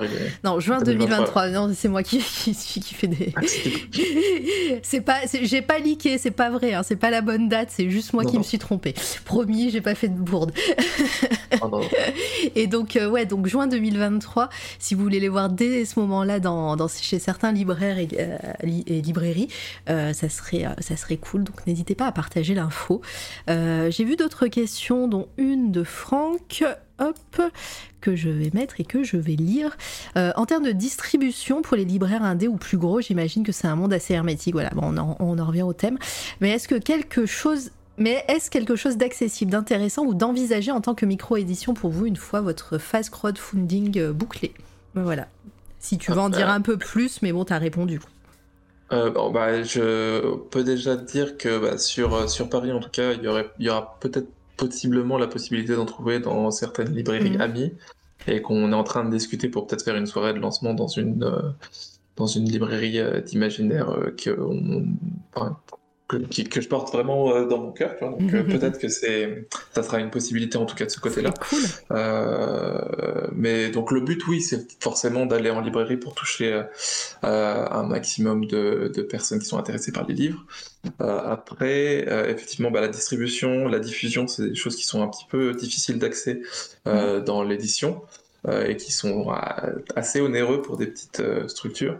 Euh, donc euh, il y a des solutions. J'ai vu qu'il existe peut-être pour les, les, petites structures pour, euh, boy, pour by, bypasser en fait d'une certaine manière les grosses structures mm. des, des, énormes maisons qui ont en fait toutes ces, tous les instruments là.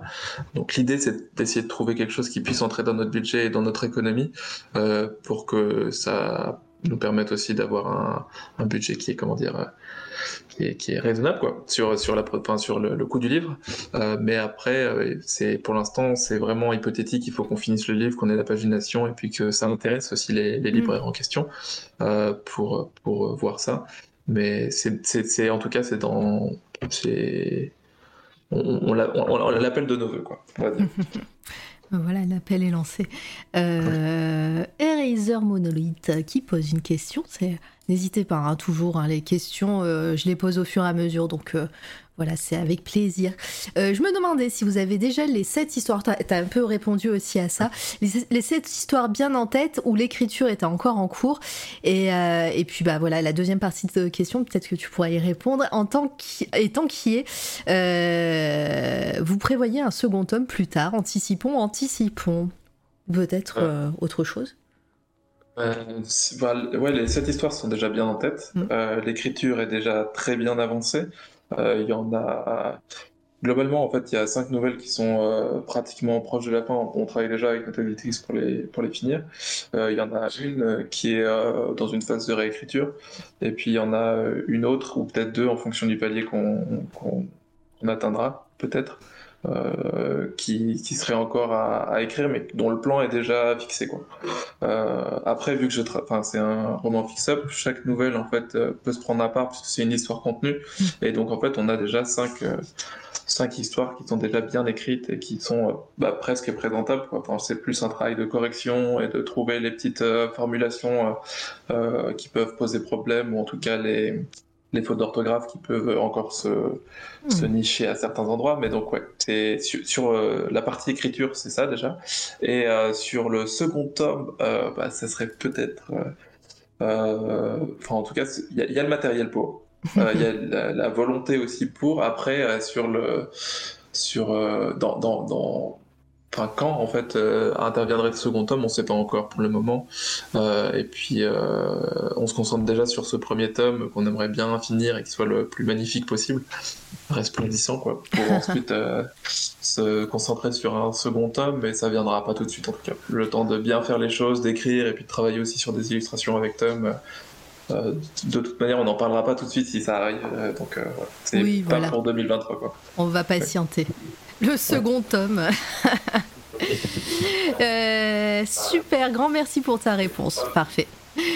Euh, on, va, on va regarder un petit peu les, contreparties. Donc, on, va passer vite sur, sur celle qui est, euh, qui est en numérique. C'est la, version, c'est la version simple en numérique.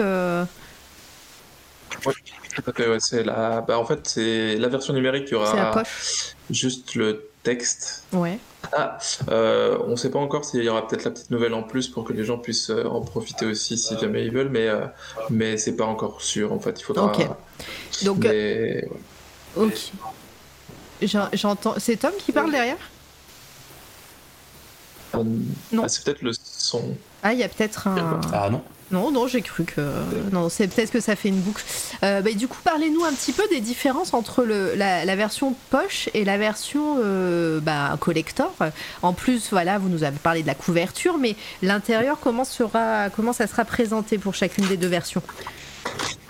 Ah bah, les deux tomes, euh, globalement, il y en a un qui est donc format broché, c'est-à-dire le format souple, euh, et donc pour le coup, euh, la couverture euh, sera, bah, sera dans un matériau un peu, enfin on appelle ça soft touch, donc c'est les couvertures que vous pouvez voir un petit peu sur Forge de Vulcain par exemple ou des choses comme ça.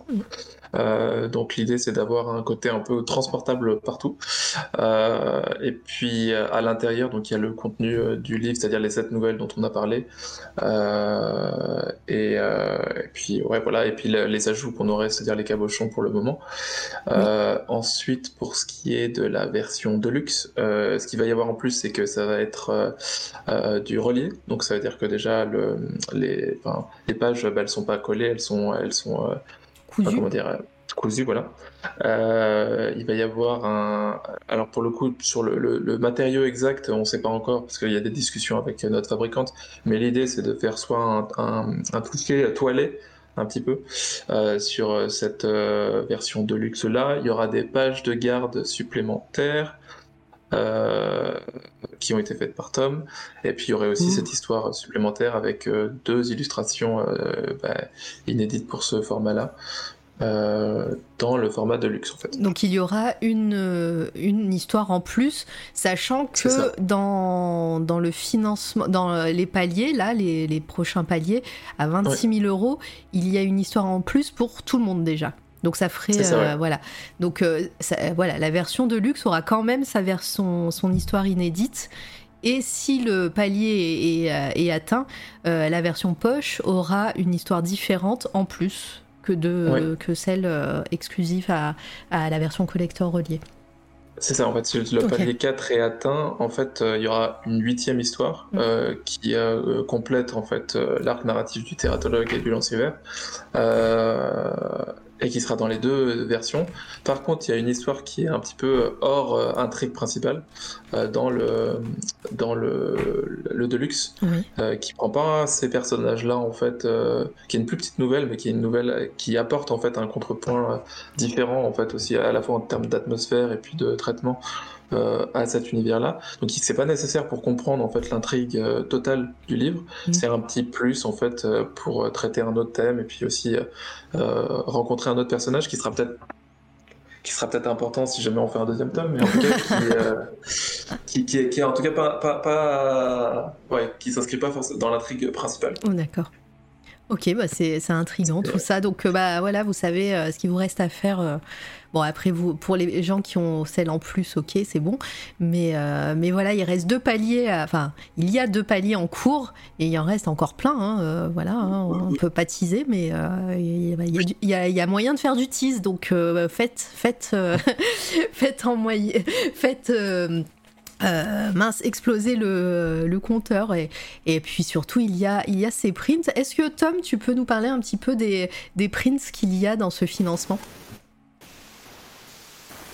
Oui, et bah écoute, euh, donc il y a quatre prints euh, qui, sont, euh, qui sont des illustrations qui font partie du récit, enfin des différents récits qui font partie du livre, qui illustrent chacun une scène clé du roman. Et, et donc, bah voilà, pour nous, c'était important de mettre ces illustrations-là en avant, sachant que, que c'était des moments importants de l'intrigue, plus que, que, les couvertures par exemple ou que, que mm. l'illustration de titre qui peuvent être sympas, oui on est d'accord, accrochés au mur, mais voilà, c'est pour cette campagne-là, on voulait mettre en avant ces illustrations-là qui étaient importantes euh, narrativement, quoi. Tu peux, tu peux nous en dire plus justement narrativement parce que alors moi j'ai un peu j'ai un peu euh, euh, stalké le financement. J'ai vu que le géant noir avait pas mal de succès. Euh, que ce soit dans, dans les versions euh, poche ou, euh, ou même de luxe. mais est-ce que tu peux nous parler d'un peu, d'un peu toutes les, enfin, des, quatre illustrations et de la cinquième si elle est financée, évidemment? Hmm, est-ce que je peux vous en parler? Je sais pas, après, ou alors la façon dont tu les as pensés, que ce soit au niveau bah, des décors, de la mise en scène, bah, par exemple le géant noir, qui est, comment comment t'as pensé cette créature, bien que j'imagine qu'elle soit décrite dans les textes de Paul. voilà, après, sans spoiler évidemment. Ouais, c'est ça qui est dur. C'est ça qui est dur. C'est que, bah, par exemple, pour, euh, pour, euh, pour le géant noir, si tu veux, euh, sans spoiler, il n'y a pas.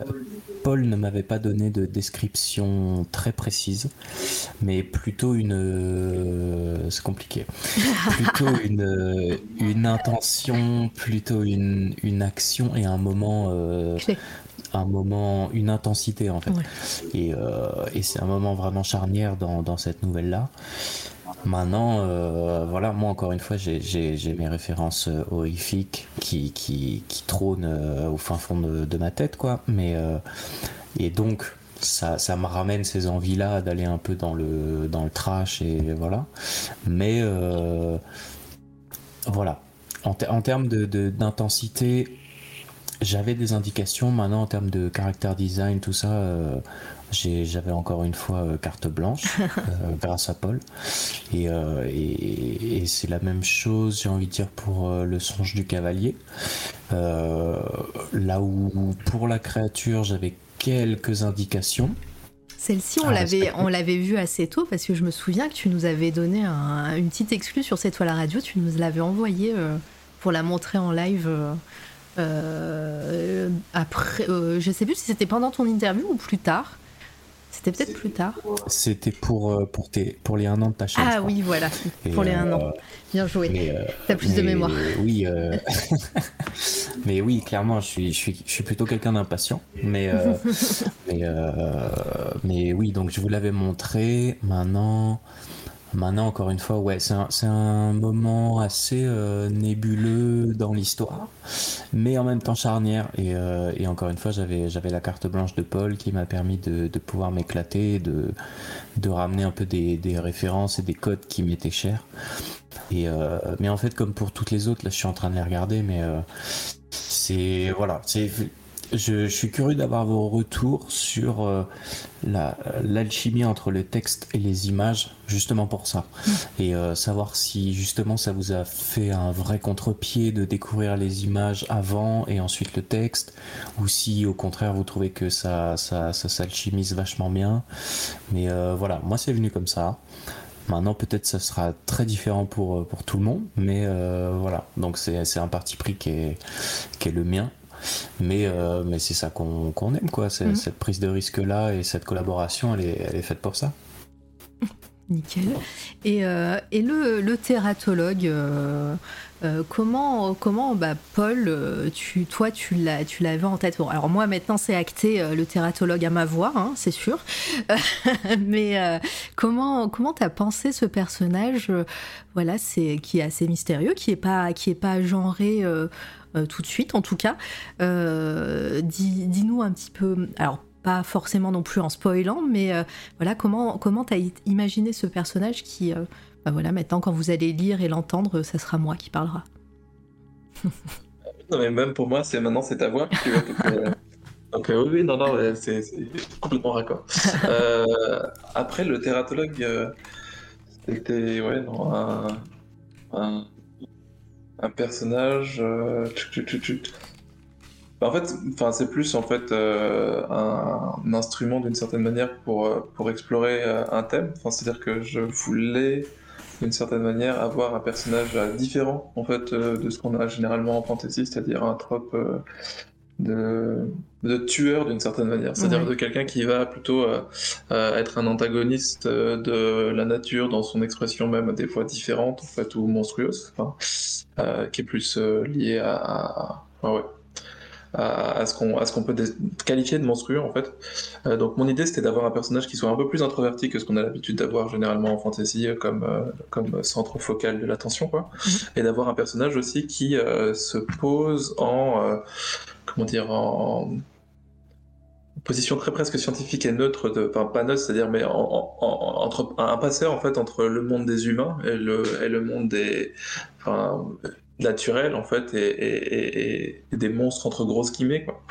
Euh, donc c'était un peu ça, c'était quelqu'un qui soit un peu à la, à la frontière entre ces deux mondes quoi. Mm. et qui essaye de, d'avoir une approche de compréhension euh, plutôt que de destruction ou plutôt que de comment dire de, euh, de domination en fait sur cette nature là parce que c'est souvent ce qu'on a par un lien de prédation ou en tout cas de domestication et là c'était enfin d'avoir quelque chose de très différent Très, bien.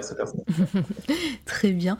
Et, euh, et du coup, euh, pareil, Tom, euh, toi, quand tu, quand tu l'as dessiné, tu, tu, ce côté mystérieux, ce côté bah, introverti, comme le dit Paul, comment toi tu l'as, tu l'as retranscrit? Alors, alors, avant de parler du dessin, moi j'ai parlé du personnage. Et dans, dans, le sens où, si tu veux, ce qui m'a aussi beaucoup plu dans ces nouvelles là et dans ces personnages c'est que j'ai tu sais moi en tant que lecteur euh, un peu bah, un peu classique de, de fantasy tu vois tout de suite on, a tendance à chercher un héros un protagoniste euh, derrière lequel on va pouvoir poser un regard euh, par-dessus l'épaule tu vois et puis le mm. suivre dans une aventure euh, et, étonnamment, je me suis dit, ok, euh, le thératologue, machin. Euh, déjà, on l'appelle le thératologue, tu vois. C'est, il n'a pas de prénom. c'est le docteur, tu vois. ouais, ouais, ouais, tu vois. Et il y a un côté comme ça. Mais je, on s'y fait très vite. Mm. Et je me suis dit, ok, c'est lui le perso, on le suit et tout. Et donc, c'est lui le gentil, tu vois, entre guillemets. Et et tu découvres finalement ce deuxième personnage qui est le, qui est le lancier, qui apparaît très vite comme entre, entre grosses guillemets un méchant. Et puis finalement, au fil des, des nouvelles, eh ben, tu découvres des failles des deux côtés, euh, via, euh, via des flashbacks, euh, via différents points de vue, différentes expériences.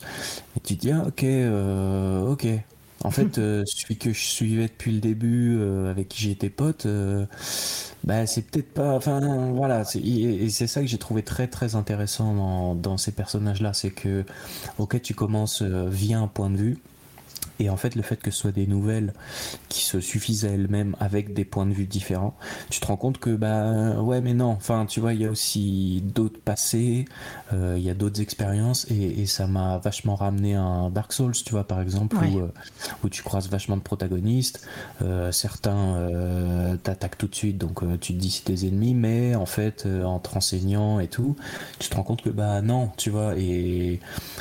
Donc, enfin, voilà, c'était très humain là-dessus où euh, voilà, ça sortait du, carcan euh, du carcan romancé de base où t'as un méchant, un gentil. Ça apparaît comme ça au début, mais non, tu vois. Et moi, c'est ça qui me plaît et que j'ai trouvé séduisant euh, dans ces histoires-là. Maintenant, évidemment. donc j'avais quand même des, directives de Paul pour que, pour que le thératologue fasse office premièrement d'avatar, mm. Tu vois donc un personnage un peu mystérieux, qui étudie, euh, un érudit, tu vois, euh, qui, a le visage caché pour certaines raisons, euh, et qui reste très neutre. Mais euh, plus ça va, plus on le découvre. Et moi aussi, en fait, hein, je me fais, je me fais surprendre euh, à chaque nouvelle que que Paul m'envoie, tu vois, parce que euh, moi, je je connais pas. Bon, si je connais la fin, je connais l'histoire, je connais l'histoire. Fais pas genre. Mais mais mais, de de de il y a très peu de temps en fait où on en a parlé. Je lui ai dit bon, vas-y, dis dis-moi la fin, tu vois, pour qu'on voilà. Mais mais mais en fait, je me laisse surprendre par, par chaque nouvelle. Et pour moi, c'est important ça, parce que je pense au lecteur et je me dis si il faut pas que, que ma façon de raconter l'histoire en tant qu'image euh, donne des infos que le lecteur est pas censé avoir. Et mm. c'est pour ça que je trouve important de découvrir le l'histoire entre guillemets comme le lecteur, c'est-à-dire nouvelle par nouvelle. Euh, et, maintenant, voilà, quand il y a un truc à pas faire ou à pas montrer, Paul me le dit, évidemment. Mais, euh, voilà, c'est là-dessus, ouais, non, je, trouve que Paul a bien, construit son, son fil, dans le sens où plus ça va, plus on avance et plus on découvre des failles, des, trucs cachés et tout. Mais euh, ça va doucement, ça t'accompagne et euh, c'est vachement bien fait. Voilà, maintenant, euh, moi, je retranscris ça comme, comme à ma façon. Mais, euh, mais voilà, vous, vous découvrirez tout ça en, en lisant le bouquin et c'est compliqué d'en parler. Mais, voilà. Il n'y a, y a pas beaucoup à attendre, ça va. Et euh, au niveau voilà des contreparties, alors vous vous m'arrêtez si je me trompe, mais bon j'ai juste euh, à lire. Euh, vous avez donc euh, la possibilité pour 35 euros d'avoir la version poche, sachant que il y avait 100 euh, exemplaires, euh, euh, 100 exemplaires, 100, 100 exemplaires sur sur Ulule en early bird à 30 euros qui sont partis. La version, pardon, je suis en train de vous donner le tournis, mais c'est que je cherche, mais voilà. La version à 49 euros, version euh, Deluxe euh, reliée. Et euh, dans la version, c'est ce que j'ai pas dit, la version poche, il y a un print offert de votre choix, donc parmi les quatre que, je vous ai montré tout à l'heure qui sont ici. Donc Ville, Ville, Hao, le songe du cavalier, les deux lunes et le géant noir. Dans la version de luxe, vous avez deux prints au choix. Euh, C'est vous qui choisissez. Euh, il y a une version à 75 euros où vous pouvez avoir les deux. Alors je suppose les gars, vous, vous- c'est une question de ma part. Euh, cette contrepartie là, c'est euh, la contrepartie voilà. euh, Cadeau, cadeau, vous vous achetez pour vous un livre et si vous voulez le prêter à quelqu'un ou le donner ou l'offrir, c'est cette contrepartie-là qu'il faut prendre. Oui, c'est ça, ouais. Oui, c'est ça. C'est- un peu la contrepartie meilleur ami, euh, Voilà. ou petit frère ou petite sœur, quoi. Ouais. Donc vous avez cette possibilité-là. Euh, il y a la version poche et la version euh, euh, de luxe. Et, euh, et là, il y a aussi deux prints offerts. Après, on passe un petit peu plus cher. C'est la version, elle est tout en haut. Voilà, pour 120 euros, vous avez une version donc de luxe avec les quatre prints. Donc si vous n'arrivez pas à choisir comme moi, vous avez les quatre prints d'office à l'intérieur de cette contrepartie. Et en plus, euh, et en plus un print euh, dédié à cette contrepartie et celle d'après. Euh, D'ailleurs, cette illustration là, Paul, Paul, Tom, pardon, tu peux nous en parler de cette de cette illustration exclusive aux, aux plus hautes contreparties et ben écoute, écoute, écoute, encore une fois, c'est compliqué. mais, disons que, disons que ça fait partie des moments ch- vraiment charnières euh, Mhm. dans l'histoire. Euh, moi, c'est une des illustrations où je me suis. Alors, c'est pas une des illustrations, mais une, un des moments les plus euh, euh, si un peu déroutants que j'ai eu euh, Ouais. en lisant le texte, Non. où vraiment on me révélait, euh, j'avais vraiment des révélations sur qui était le thératologue et quels étaient ses démons. Et, euh, et voilà, donc en lisant le bouquin, l'illustration prend son importance, vraiment. Et, euh, et voilà, c'est tout ce que je Voilà. peux dire. Bah, voilà, vous aurez du mystère, euh, mais en tout cas, bah, j'essaye. euh, normalement, elle était cette illustration dans le diapo. On, on remettra le diaporama tout à l'heure, mais euh, mais voilà, ouais, c'est assez assez cool comme comme perso. Alors attends, et la dernière, donc là c'est pour euh, le voilà, c'est le menu euh, maxi best of avec toutes les options. Euh, c'est la version à 200 euh, 200 euros, le saut des très aimés. Et donc vous avez la version avec les quatre prints et le print offert, une dédicace de Tom, une dédicace, bah, un dessin. C'est ce que j'ai, c'est ça, hein, Tom? C'est ça, ouais. Ouais. Quand c'est marqué signé, c'est une signature, et quand c'est dédicace, c'est un dessin. Voilà. Donc euh, et donc euh, ouais, c'est bien celui-là qui a une dédicace, oui. Euh, et donc euh, voilà. Et puis et puis évidemment toutes les comptes, les paliers qui seront déverrouillés. D'ailleurs, bah, euh, bah, GG déjà pour pour les cabochons.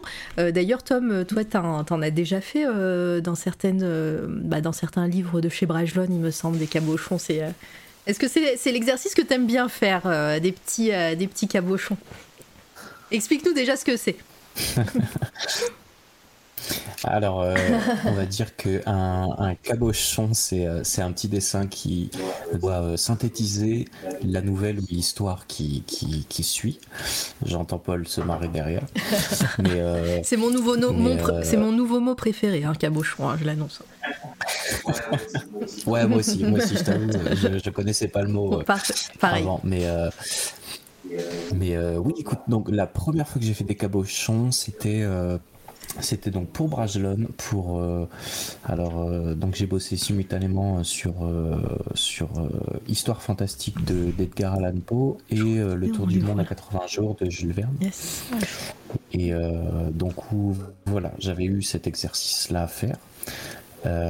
J'en ai fait d'autres depuis pour pour, pour une BD sur laquelle travaille mon père en ce moment, qui sortira d'ici quelques temps. Euh, mais voilà, donc c'est un exercice qui est pas forcément évident pour moi parce que pour moi ça tient du presque logo. Mm. Euh, et il faut un vrai sens euh, graphique, tu vois, où il faut que, faut que le dessin soit, soit, soit efficace, parlant et sexy en même temps tu vois. Et, moi, je travaille rarement avec un fond blanc, en fait. Euh, comme comme je travaille en lumière et en ombre, j'ai besoin d'un fond pour faire ressortir ma lumière. Et quand j'ai pas de fond, et eh ben du coup, il faut que je réfléchisse autrement. Et, euh, et voilà. Donc euh, à chaque fois, ouais, je bon, c'est un vrai, c'est un, un, peu un casse-tête, je t'avoue, de, de travailler là-dessus. Mais finalement, bon, écoute, on on, arrive à s'en sortir. Même, euh, ouais, même sur cet exercice, tu es en, es en tradi ou tu les fais exceptionnellement en numérique, les, euh, les cabochons? Non, non, non, ouais, je, suis, je suis toujours en tradi. J'ai les originaux de, de, 10 cm par 15 euh, chez moi. Donc, ouais, ouais, bien sûr. Euh, Armoise qui dit c'est vrai que c'est difficile de choisir, la flemme de faire un choix? Et Litena qui dit choisir c'est renoncer. Et euh, Armoise qui dit c'est pour ça que j'ai tout pris. Voilà, donc c'est ce qu'il faut faire. Hein. Cabochon, j'adore. Euh, et oui, merci Litena. Je vais refaire un petit coup de de hype sur euh, Twitter. N'hésitez pas à aller retweeter le, dernier tweet, enfin un des derniers tweets de C'est toi la radio, c'est le challenge entre crochets. Euh, si on arrive aux 100 retweets, c'est un vrai challenge parce que je vous, l'ai dit en début de live, je n'ai jamais eu de, aucune de mes publications sur, euh, sur Twitter n'a atteint les 100, les 100 retweets. Donc c'est pour ça que j'ai mis la barre haut pour pour ce, moment-là. Donc au 100 retweets, j'offre un livre, euh, donc évidemment la version classique de, du Chant des monstres. Euh, si le financement demain d'ailleurs, demain atteint, on en est où d'ailleurs? Est-ce qu'on a eu une contrepartie entre-temps? Atteint les 315, 307, euh, il y en avait 306 au début quand j'ai commencé à la page. Allez, une de plus. Ouais, ça a augmenté, oui. Allez, donc euh, c'est ouf. Donc 315 euh, d'ici demain 20h, j'offre un deuxième livre et euh, 100 follow chez euh, Bardine Fabula sur Twitter. C'est le deuxième tweet d'ailleurs qui a 81 abonnés Twitter. Hein, ça monte. Hein. il y en avait 76 tout à l'heure. Donc allez, raid de follow. Hein. c'est un troisième livre qui sera qui sera offert à la communauté C'est toi la radio. Voilà, donc, euh, et, euh, et, puis, euh, et puis c'est déjà très bien, ma foi. Donc la hype à fond. Est-ce que vous avez d'autres questions dans le chat? Est-ce que j'oublie des choses ou pas N'hésitez pas à me dire. Est-ce que vous, euh, quelle, va être la, suite là euh, bah, dans, l'immédiat euh, Paul, toi, tu disais que c'était voilà les corrections, bah, finir déjà les nouvelles, mais surtout la correction, les maquettes. tu es, alors tu t'as dit que tu avais délégué aussi cette partie-là à des, à des professionnels. Merci, merci Tom d'avoir coupé ton micro. du coup, est-ce que est-ce que quand même hyper euh, actif euh, sur ces parties-là? Est-ce que tu as une, quand même euh, une vision assez d'ensemble pour, pour, voilà, pour avoir la main sur ou le dernier mot sur, sur chaque truc? Oui, bah, c'est vrai que j'ai pas, j'ai pas rendu à César ce qu'il y a à César. C'est vrai qu'on a, en fait, on va être accompagné par, par trois magnifiques personnes pour, pour la suite. Donc, il y a une fabricante je ne sais pas si je peux révéler leur nom parce que je n'étais pas prévenu à l'avance, donc je le ferai pas forcément, même si j'aurais voulu. Mais on, au, pire, on part parce qu'on partagera quand tu quand tu l'auras fait. Et c'est toujours agréable et toujours cool d'avoir des bonnes adresses de fabricants, d'imprimeurs et d'imprimeuses. donc voilà, moi on tient un tableau Excel de, des imprimeurs, donc voilà, tu n'hésites pas à nous le communiquer quand tu pourras.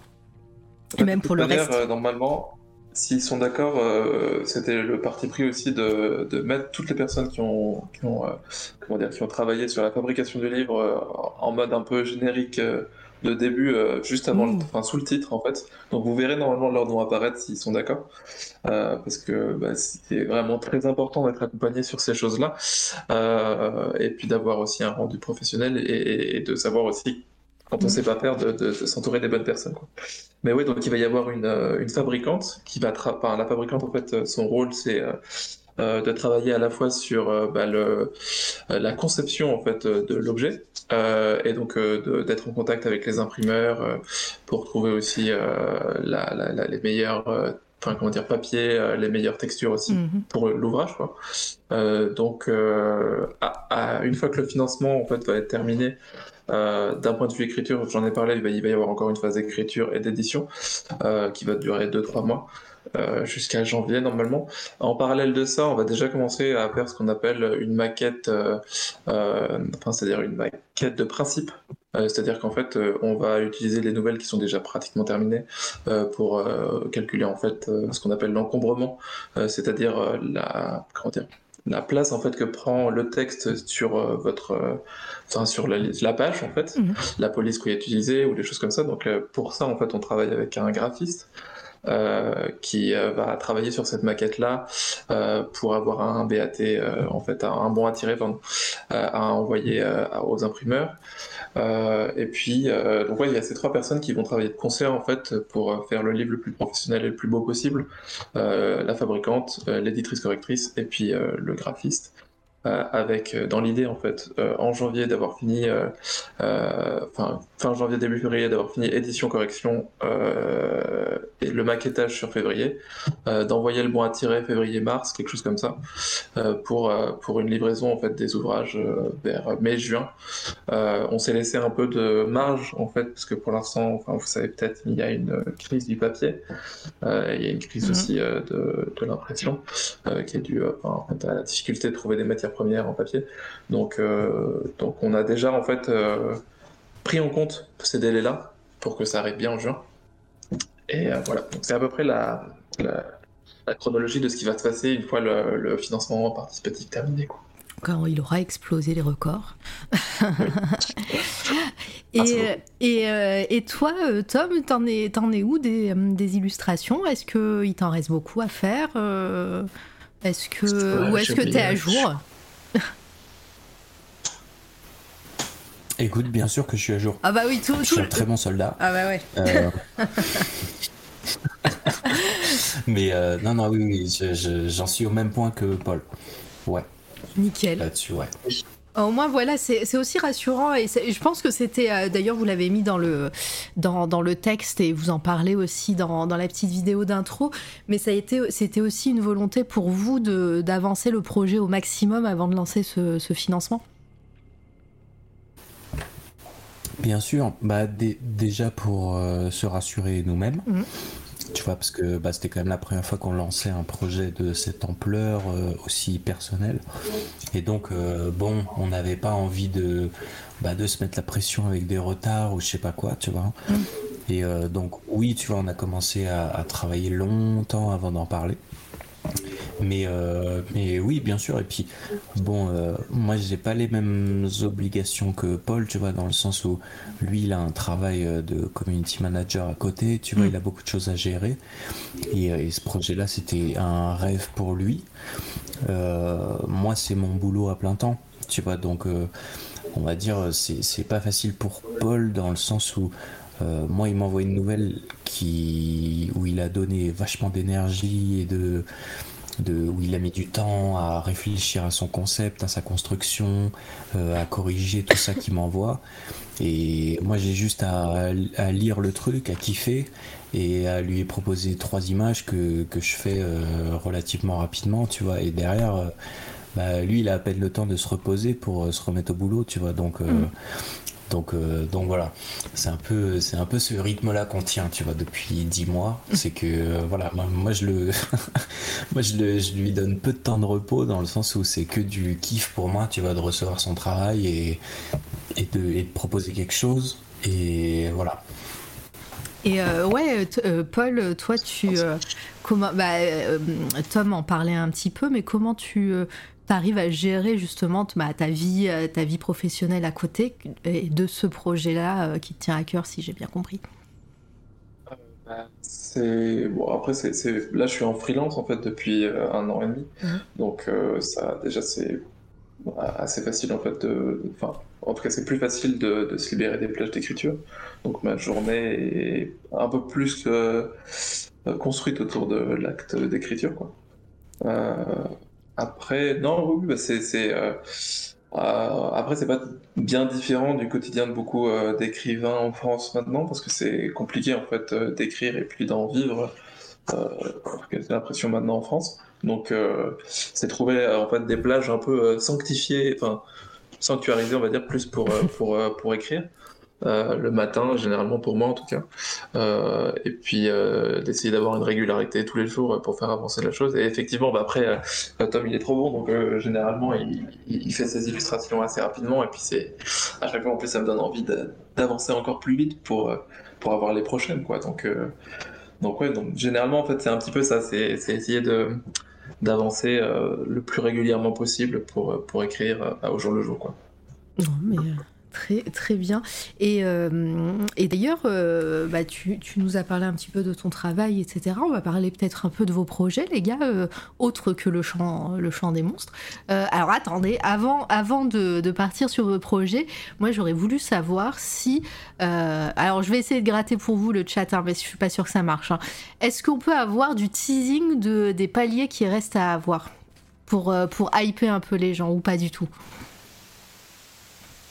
Ça peut être non, hein. Ah, ils se regardent, là, ils se regardent dans le blanc des yeux, les deux. On leur dit, on leur dit pas, on leur dit, on leur dit pas. euh, bah, Qu'est-ce que t'en dis, Il reste 5, 6, 7. on peut laisser des indices, mais ouais, ouais. je te laisse donner des indices si tu veux. C'est toi qui te mouilles. C'est toi. Les salauds. En plus, je m'en rappelle plus. Mais euh, vas-y, vas-y. Ah. Vas Euh, non, mais on peut dire que ça. Il y a déjà beaucoup de. Il y a des... quoi. Oui, il y a déjà beaucoup de, de, de, d'exclus ici. Hein. Mais je veux bien que tu répètes. Euh, euh, oui, non, je crois que j'avais coupé mon micro. Donc, oui, non, non. en tout cas, ça va. Normalement, ça devrait. Ça devrait. Enfin, en tout cas, si on arrive à, y aller, mais ça devrait impliquer une dimension un peu plus sonore, on va dire. Voilà. Donc voilà, vous avez, vous ah, avez un indice. Bravo. Bien joué. Mais avant ça, il y a deux vous en paniers. un autre. Ah, vas-y, vas-y. Ah non, vas-y, vas-y, vas-y. Non, mais j'ai, non, non, non, non, c'est toi, vas-y. C'est moi, j'attends les exclus. Moi, j'allais dire des banalités. bon, j'allais dire, euh, je, j'ai contacté il y a peu de temps. Euh, alors, je ne sais pas si vous connaissez euh, Olivier Ledroit. Ah bah si donc le, dessinateur de Requiem et puis de la Lune Noire avant ça. Donc pour lui proposer d'écrire d'écrire une préface du Chant des monstres. Et, donc il m'a répondu très positivement qu'il serait super honoré de faire partie du projet et de, de prêter sa plume au début du bouquin. Mais c'est pas un indice là, tu dis complètement ce que c'est en fait. Ouais, clairement, clairement, clairement, bah, c'est une super exclu. Bah, en vrai, c'est une super exclu. Donc voilà, euh, Olivier Ledroit. Euh, alors attendez, on va aller voir ce qu'il fait parce que euh, s'il y a des gens qui ne connaissent pas, hop, le droit art. Boum, artiste. Bah, Al 236 a fait un mythologique sur lui. Oui, une interview, il me semble, non? Je crois. Ouais, ouais. ouais. Voilà, le monsieur qui a fait Requiem. Voilà, c'est beau. C'est du tradi, hein. Voilà, donc bah, vous l'aurez entendu ici en premier. voilà, bah, Olivier Ledroit va, va faire a accepté de faire une préface pour le chant des monstres. Donc une raison de plus pour, euh, pour euh, baquer, parce que voilà, ça fait, euh, ça fait du beau monde tout ça déjà. Carrément, carrément. Non, non, mais ouais, on a, été super touché par sa réponse. Et, et bon, moi j'avais vu que ça faisait un petit moment qui bah, qui laquait un peu les illustrations, qu'il était intéressé par le projet. Donc euh, voilà, j'ai pris euh, le risque de le contacter. Et, euh, trop cool quoi, ça, nous a donné une, super énergie pour continuer. Et, voilà, ça, va être trop cool, on est trop content. Ah, merci les gars pour, pour ces deux, un indice et une exclue, c'est énorme. du coup, on va parler un petit peu de vos projets. petite consécration, une, préface de cet artiste, non? C'est gay, C'est possible. Voilà, on a, on a teasé, maintenant, euh, voilà, il a accepté, maintenant il faut qu'il la fasse, donc euh, voilà, euh, ce n'est pas une promesse non plus. alors, du coup, hop, la folie, le gros GG, voilà, Litena qui dit ça. un monsieur qui se débrouille en dessin lui aussi. c'est vrai qu'il se débrouille pas mal. Donc oui, on va parler un petit peu. Ouais, c'est un fou on va parler un petit peu de, vos projets. Euh, on va peut-être commencer par toi, euh, Tom, euh, vu que ton micro est ouvert. Est-ce que tu peux nous dire, outre le, chant des monstres, là, qui est ton, ton, actualité brûlante, sur quoi tu es en train de travailler, si tu peux nous en parler, et quels sont voilà, tes projets après le chant des monstres? Alors écoute, euh, donc depuis quelques temps déjà, euh, moi je travaille, je vais le dire une bonne fois pour toutes, sur une adaptation euh, en roman graphique du Chien de guerre de Michael Moorcock. Tu nous en avais parlé aussi lors de ton interview ici. de... Alors, ouais. c'était, c'était voilà, embryonnaire pour le, à ce moment-là, mais, mais tu nous en avais parlé et que ça te tenait à cœur. C'est ça, ouais. Je, je sais plus où j'en étais euh, au moment où je vous en ai parlé, parce que je venais de faire les illustrations euh, comme ça pour le plaisir, et je devais euh, penser seulement à me lancer dans, dans l'écriture d'une adaptation, tu vois, scénaristique. Mhm. Chose que j'ai fait. depuis le temps, mais aussi depuis le temps j'ai rencontré donc un scénariste que j'ai rencontré avec qui on a pu discuter du projet, qui est un des grands amis de l'auteur donc Michael Moorcock, et qui s'appelle euh, Jean-Luc Fromental, et, euh, donc qui a accepté de, travailler avec moi sur ce projet. Et, euh, donc, a priori, on devrait sortir ce, roman graphique d'à peu près 100 et quelques pages, donc sur le chien de guerre, aux éditions Dupuis. Donc euh, on verra combien de temps ça prend, je peux pas vous en dire plus, mais ça arrivera. J'ai mis quelques tests de planches que j'ai pu envoyer, euh, que ce soit euh, à Michael Moorcock, que ce soit à Dupuis ou au scénariste, sur, sur Instagram, vous avez dû les, les voir passer. Il y a quatre planches qui sont le début du chien de guerre qui était vraiment voilà c'est un c'est un pilote quoi. C'était vraiment pour tester mon style graphique sur un sur un médium de planche BD mais euh, mais voilà. Le, projet est en cours. Euh, Jean-Luc Fromental est sur le début de l'écriture. On doit se retrouver d'ici quelques temps pour euh, pour mettre un peu nos voilà nos, nos, nos nos, choses au point. Mm. Euh, et, voilà, le, projet va se lancer euh, tranquillement. Donc on vous tiendra au courant. Bah ouais. J'aime bien, tu dis, euh, je peux pas vous en dire plus, mais tu nous en as dit pas mal quand même. Et c'est un, un, projet voilà, qu'on va, qu'on va suivre avec grande attention. Ça va être, ça va être ouf. Et surtout, bah, voilà, moi je sais, depuis que tu es venu, que tu es, es, un grand fan de cette œuvre. Et ça va être un plaisir de voir tes dessins sur une adaptation. Voilà. Euh, et toi, euh, Paul, du coup, euh, quelle, est ton actualité là, sachant qu'en plus le mois de l'imaginaire vient de se terminer. D'ailleurs, encore, encore GG, il y a eu une émission avec bah, Cornelius sur, sur Twitch avec pas mal d'auteuristes et de et d'artistes sur deux, deux, tables rondes, il me semble. C'était super cool. mais voilà, parle-nous un petit peu de, de, ton taf à côté et de ce que tu as prévu après le chant des monstres pour euh, Bardine Fabula et pour, euh, et pour le reste En Bardine Fabula, pour l'instant, ça va être vraiment le chant des monstres, je pense, euh, le temps de, vraiment lancer ça bien. donc pour l'instant, il n'y a pas encore forcément. Enfin, il y a la volonté à un moment ou à un autre, après juin, de faire peut-être un appel à texte ou quelque chose comme ça pour, pour peut-être donner des aussi à quelqu'un d'autre, dans la, la Bardine Fabula. mais sinon, après, sur, sur un un horizon un peu plus court, il y a le podcast dont on a parlé. Euh, et puis euh, sinon, j'ai un autre roman que j'avais écrit avant, euh, qu'il faut que je réécrive, enfin, je, suis dans la réécriture, donc il faudra aussi je le retravaille après, qui est de la science-fiction pour le coup. Mais voilà, non, mais sinon après, c'est des projets qui sont vraiment en phase de conception ou de, mise en place, qui sont pas encore euh, très mûr. Mais en tout cas, oui, non, voilà, c'est à peu près tout ce que j'ai pour le moment du côté écriture. Quoi. C'est déjà pas mal et bah, pareil, on va, on va suivre ça. Euh, et du côté community management, peut-être que c'est pas, il n'y a a pas des événements autres que le mois de l'imaginaire sur lesquels tu travailles et tout. Tu veux nous en parler ou, ou pas hein? Pour le moment, enfin pour, le moment, ouais, non, c'est pas, il y a rien de très glamour. Après, sinon, c'est d'autres clients qui sont qui sont très, très bien, mais qui ne sont pas forcément dans, dans la culture, donc c'est pas forcément très intéressant. Et puis non, sinon c'était le mois de l'imaginaire qui était vraiment euh, le gros morceau là du moment. Donc je suis content. Euh, merci beaucoup pour euh, d'avoir parlé du live. Ouais, c'était vraiment super d'avoir ce live là. Et puis non, mais là, je suis bien, je suis content que ça soit fini, même si c'était super. Et à l'année prochaine.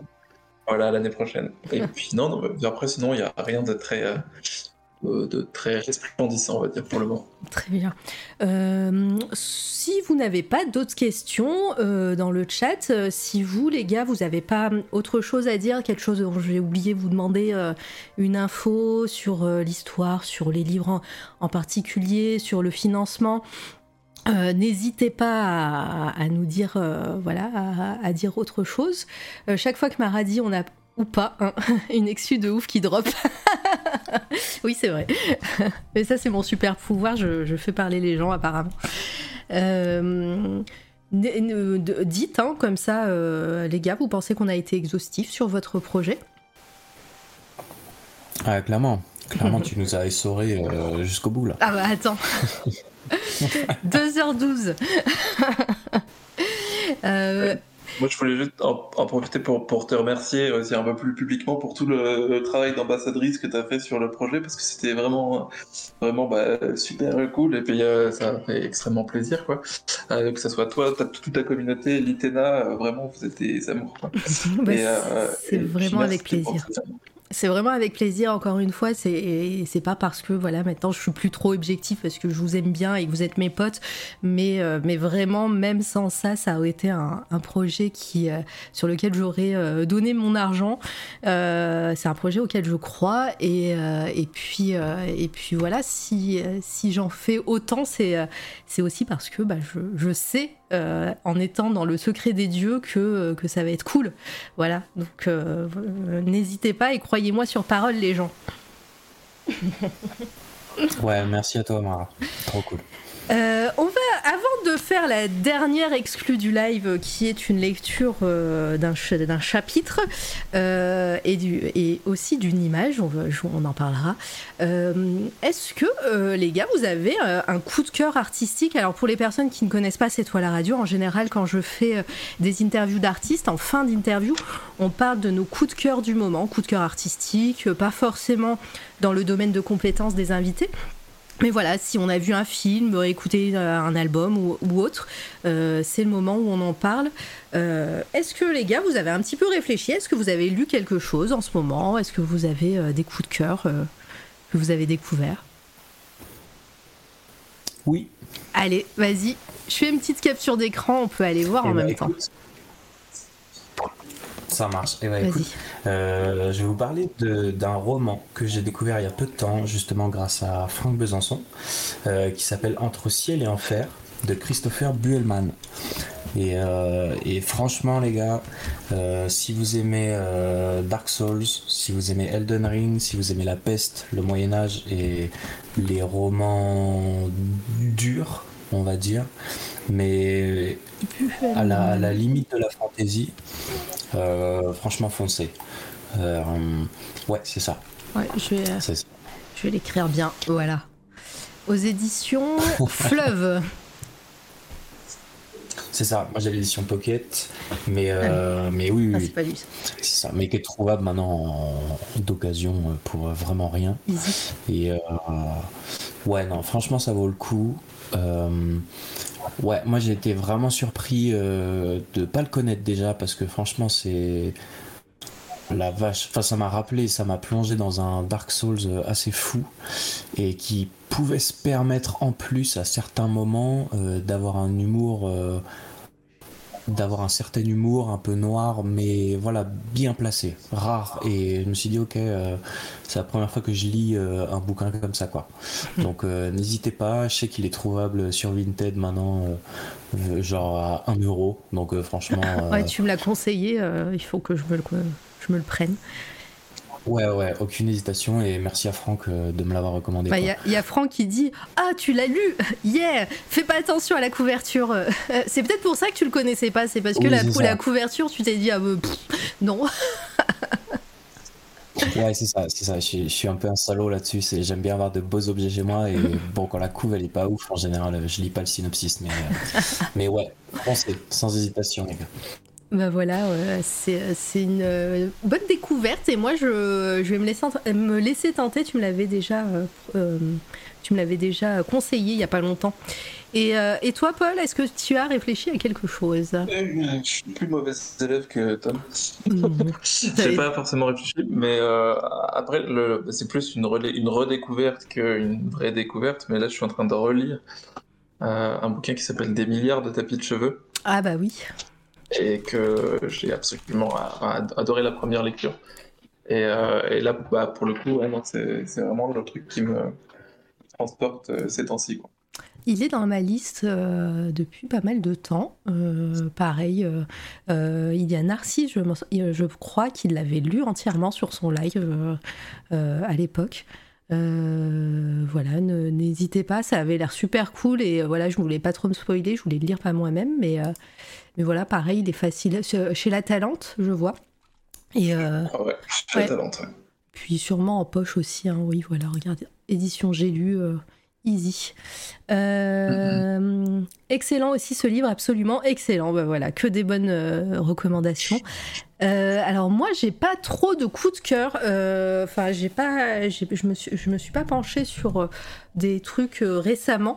par contre, je peux faire de la promo euh, parce que on est au mois de novembre et euh, à partir du 13 novembre, allez, on va aller voir. Hop, le coin pop.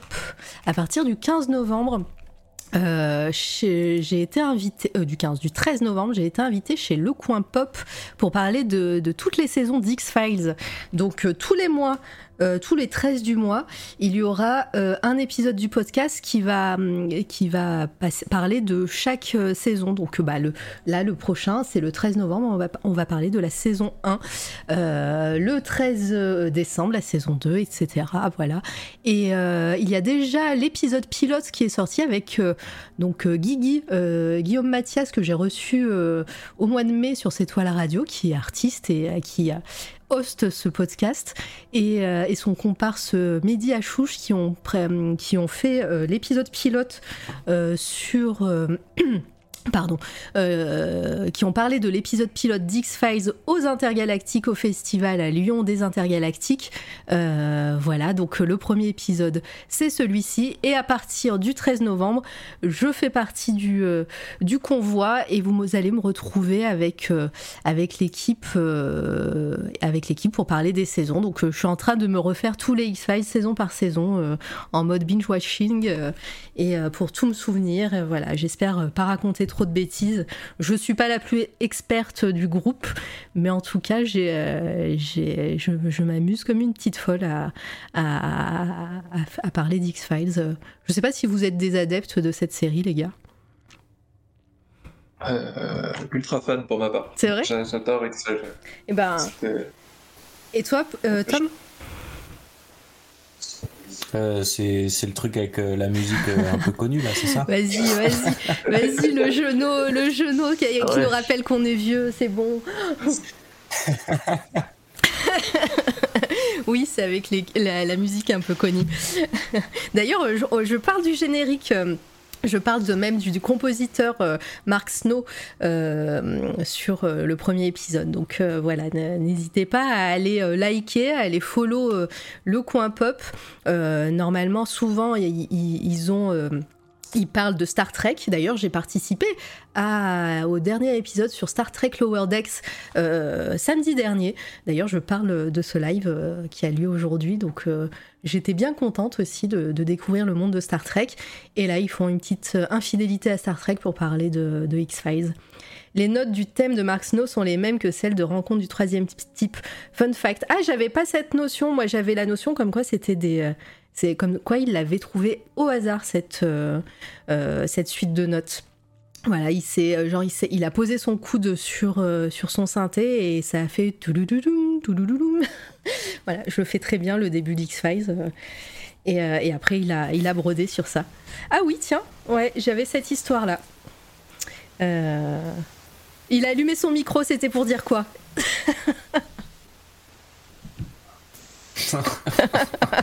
tu peux pas faire des blagues discrètement. T'allais dire que je chante bien, c'est ça? Non, non, pas du tout. J'allais dire bien pire, mais vas-y, vas-y, voilà, je t'ai euh, court-circuité. Non, mais voilà, donc euh, ça va être mon actu euh, là pour les prochains mois. Euh, jusqu'à jusqu'à euh, bien euh, mi-octobre, mi, mi 2023 puisque bah il y a 11 saisons, hein, je vous rappelle X-Files et plus des films, plus des jeux vidéo. Donc ouais, ça va être ça va être long. En train d'écouter ça. Ouais, bah, je, suis, contente. Par contre, ça va être très long aussi au niveau des podcasts, parce que voilà, vous avez l'habitude de C'est toi la radio avec des émissions qui durent 2-3 heures. Bah là, c'est pareil, ça va être des podcasts qui durent 3, 3 heures facile. Voilà. Donc, euh, pour ça va être euh, en, mode euh, travail. Puis voilà. Bon, on va, on va rester sur ces trois coups de cœur, comme ça on va pas finir trop tard. Et hop, si ça vous va, évidemment les gars, on va partir sur, sur une lecture. Euh, sur une lecture, évidemment, euh, après la lecture, on dira au revoir et tout ça. On fera le raid euh, chez Alt 236 pour, le, pour, aller, pour aller leur donner de la force pour Astra Mortem. Mais, mais moi, j'ai l'honneur de lire le début de la première nouvelle. tu, me dis, tu me coupes si je dis trop de trucs, hein, Paul. Ah non, normalement, le, le, premier chapitre, c'est bon. Hein donc c'est bon. Euh, je vais vous lire vraiment le premier chapitre, le, tout début. Et euh, la nouvelle s'appelle Shorgin Nama. Shorgin Nama, je la, je la, je la prononce, je prononce bien. Comment tu le prononces? Ah Oui, c'est ça, Shorgin Nama. Euh, c'est un, un dérivé du mot basque. Ah bah voilà, encore eux. J'en dis pas trop. J'en dis pas trop. Nama, je vous l'écris dans le chat. je vais lire ça. Je me mets en condition, je vais boire un petit coup d'eau. Euh, et puis je vous mets un petit peu de dark ambiante. Euh, voilà. Et après, euh, et après, on finira sur ça. Il y a. Alors j'ai trois pages, quatre pages. Voilà, ça va être un peu long. Hop. Dites-moi si la musique n'est pas trop forte ou pas assez forte, justement.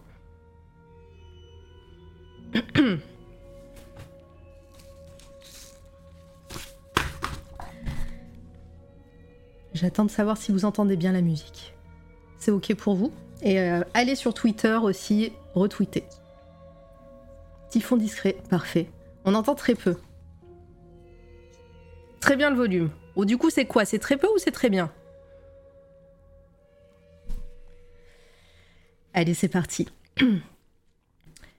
Le thératologue regarde l'univers se dérouler sous ses yeux. Il attend sur la terrasse de repos branlante qui chevauche l'abysse, Derrière lui, le passage crénelé ondule sur la face humide de la montagne et s'efface dans la brume. Le chemin est bouché. Deux femmes, aux poils noireaux et à la mine blême, des habitants de cette contrée, descendent à pas pesants. Elles sont chargées sur leur courroie frontale de paquets faisant vraisemblablement le double de leur poids. Elles l'ont vu.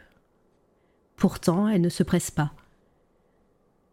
Elles ont, avec la force de la patience et l'aplomb des autochtones, le sentier est trop étroit et la pente trop raide. Seule une seule personne peut passer à la fois. Il lui faut donc attendre. Le thératologue ne les regarde pas. Il sait que chaque chose a son temps, qu'il lui faut respecter. Ah, pardon. Il sait que chaque chose a son temps qu'il lui faut respecter. Ainsi en est-il toujours dans son domaine d'étude.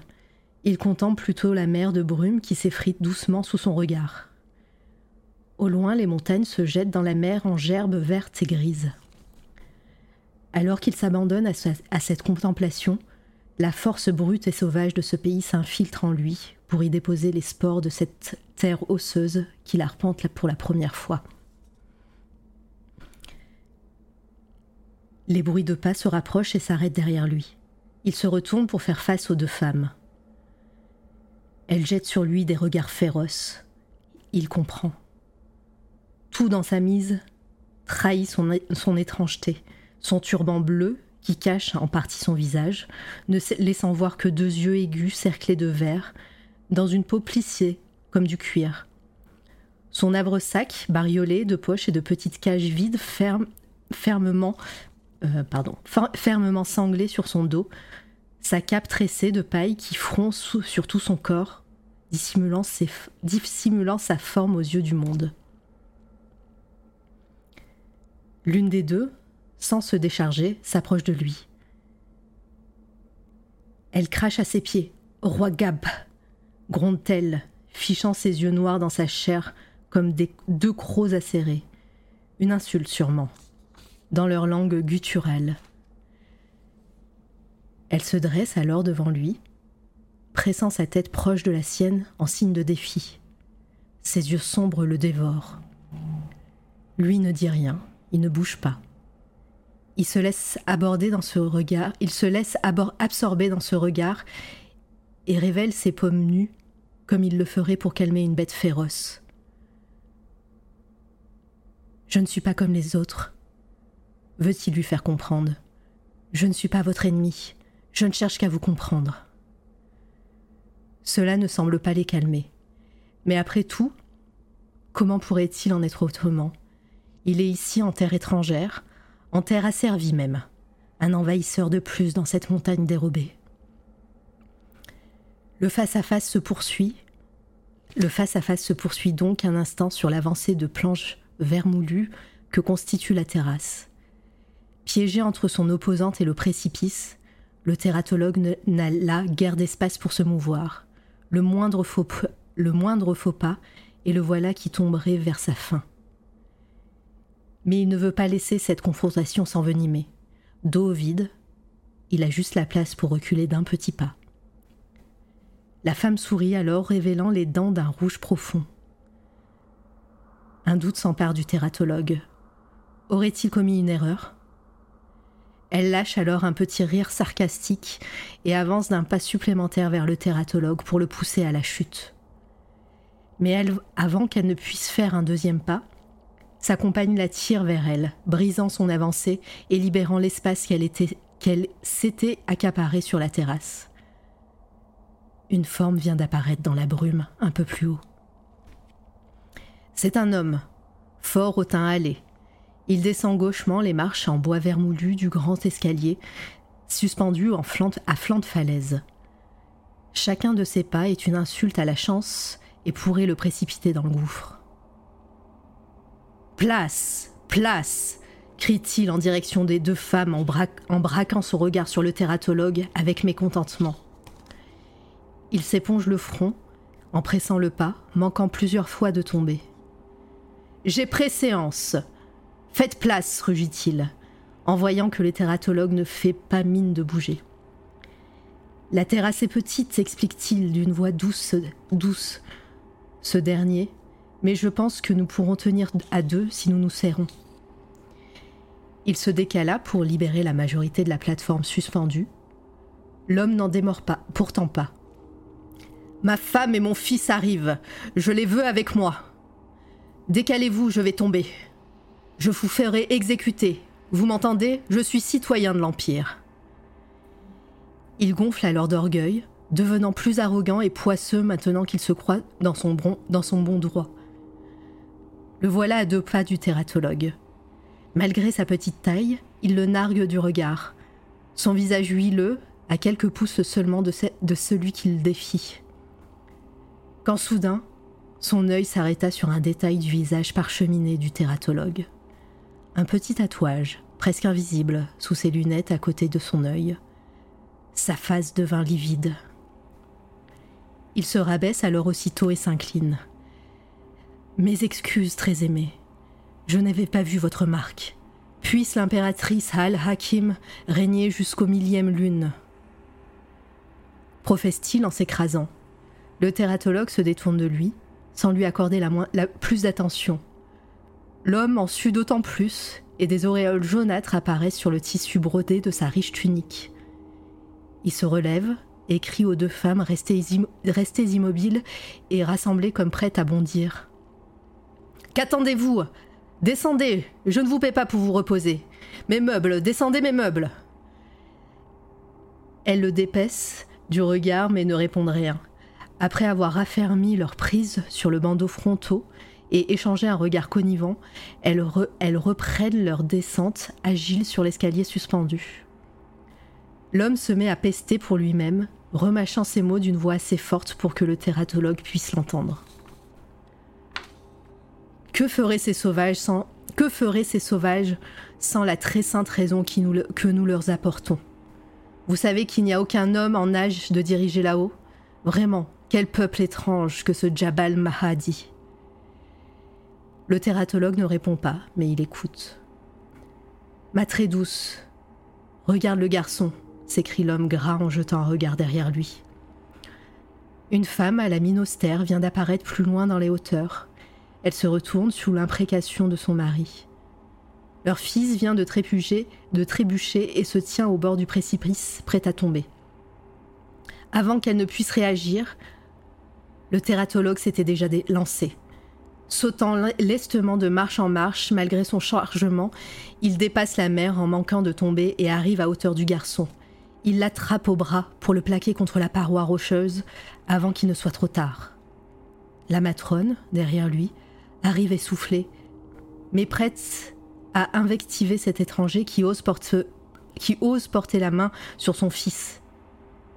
Elle est arrêtée dans son intention par la voix de son mari. Béni soyez-vous, très aimé, vous avez sauvé ma lignée. Dites au juste gouvernant du village que vous venez de la part du marchand Idakis, pardon, Idakia. C'est moi, il me connaît. Il, il vous recevra bien et selon la coutume. Surtout ne sortez jamais la nuit sans escorte, sans quoi vous finirez dans un ravin poussé par une de ces démones, les tripes à l'air et l'honneur arraché. Il y a des horreurs qui se réveillent que le soir humide, que les soirs humides, et qui traquent avec acharnement les hommes de forte raison que nous sommes. Avant qu'il n'ait eu le temps de finir sa tirade, le brouillard a déjà avalé le, le thératologue qui s'est évadé prestamment vers les hauteurs de la montagne. Et voilà. J'ai pas mal bafouillé, je suis désolée, mais j'espère que la lecture vous a plu. Que ce soit vous, les créateurs, et vous dans le chat.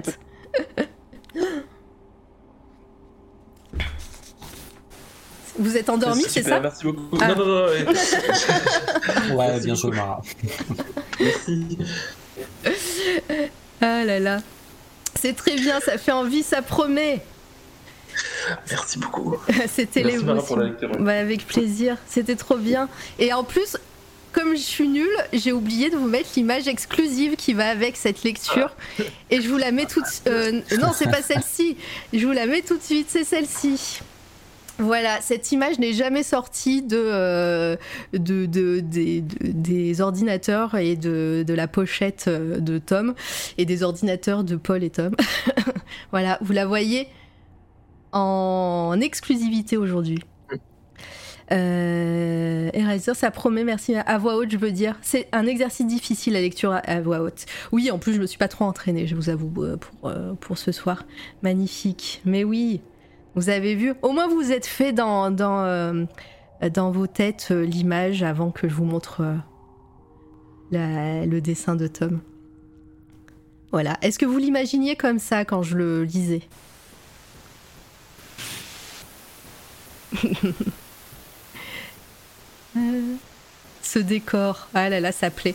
Et il y a Litena qui nous dit euh, Vous avez les bisous en direct depuis le stream de Halt et tout le soutien, il a fait de la promo.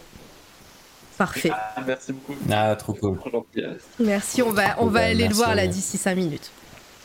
Mais, euh, mais en tout cas, euh, ouais, bah moi c'est c'est la hype hein, avec cette ce, ce premier chapitre. Donc ça, je vous ai lu un chapitre entier de la première nouvelle. Voilà. Donc euh, c'est le premier chapitre. Donc voilà, ça, si, si- quand vous l'aurez en main, ça sera le, le premier, la première chose que vous lirez, ça sera une redite. Vous aurez ma voix en tête, c'est pas grave. Oh, mais c'est super. Ah là là. Bon, en tout cas, euh, j'espère qu'on a été, qu'on a répondu à vos questions dans le chat. Euh, après, n'hésitez pas encore à partager, euh, évidemment, le financement participatif. Il reste une semaine tout pile, même un peu moins, parce que c'est lundi que ça finit. On est d'accord, hein, les gars? Euh, ça finit euh, lundi à 23h59, si Ah, je ouais. D'accord. Euh, ouais. Voilà. 7 jours, euh, enfin presque 7 jours. quoi. Voilà, donc euh, bah, il reste peu de temps. Euh, il y a deux paliers euh, là de qu'on voit et qui, arrivent à jusqu'à 26 000 euros. Voilà, ça sera pas une mince affaire, mais moi j'y crois et je vous, invite à, spammer à fond vos réseaux sociaux, les amis. Et puis, j'imagine que c'est que c'est du bonus hein, pour, vous, mais on aura le plus bel, le plus bel objet possible en juin. Ça c'est oui, cool. c'est du- ouais, c'est du- mais, mais merci déjà à tous pour le soutien et puis, euh, et puis à toi toujours euh, c'est toi la radio pour la lecture et puis pour Ouais, c'est, toujours un plaisir. Et là, pendant encore une semaine, euh, une semaine, vous aurez encore euh, la, le- la bande-annonce en début de live. Et après, on passera à quelqu'un d'autre, à autre chose. Euh, mais voilà, jusqu'à la fin du financement, vous avez, vous avez ça. Et j'en profite aussi pour dire que euh, cette petite pastille en début de live où, où j'ai mis euh, la bande-annonce du chant, du chant des monstres, euh, et là, ça va être une, une pastille que je vais, que je vais proposer aux artistes. euh, peu importe si, voilà, si vous avez un projet, n'hésitez pas à me contacter. Ça va être euh, un moment où voilà, je pourrais mettre euh, soit une image, soit une bande-annonce comme j'ai fait. Mais voilà, réservé aux, artistes, aux artistes, voilà, pas de marque ou de pub, quoi que ce soit. C'est vraiment un, un petit spot euh, pour, euh, pour promouvoir euh, les artistes de, de C'est toi la radio et autres. hein, voilà, n'hésitez pas à me contacter par MP si vous avez un projet qui arrive et qui vous tient à cœur. Et si je peux faire profiter l'audience de C'est toi la radio pour ça, c'est avec plaisir. Voilà, on se, on se calera un, créneau. Euh, voilà, euh, je regarde en même Ouais, temps. Trop cool. Merci. Bah, je t'en prie, c'est cool. Je regarde en même temps euh, les retweets sur Twitter. On en est à 32 retweets sur le challenge euh, qui va durer 24 heures jusqu'à 20h demain. Le challenge euh, de retweet du champ des monstres. Donc 32, là, il faut arriver à 100. Euh, sur le financement participatif, euh, 315 contributions.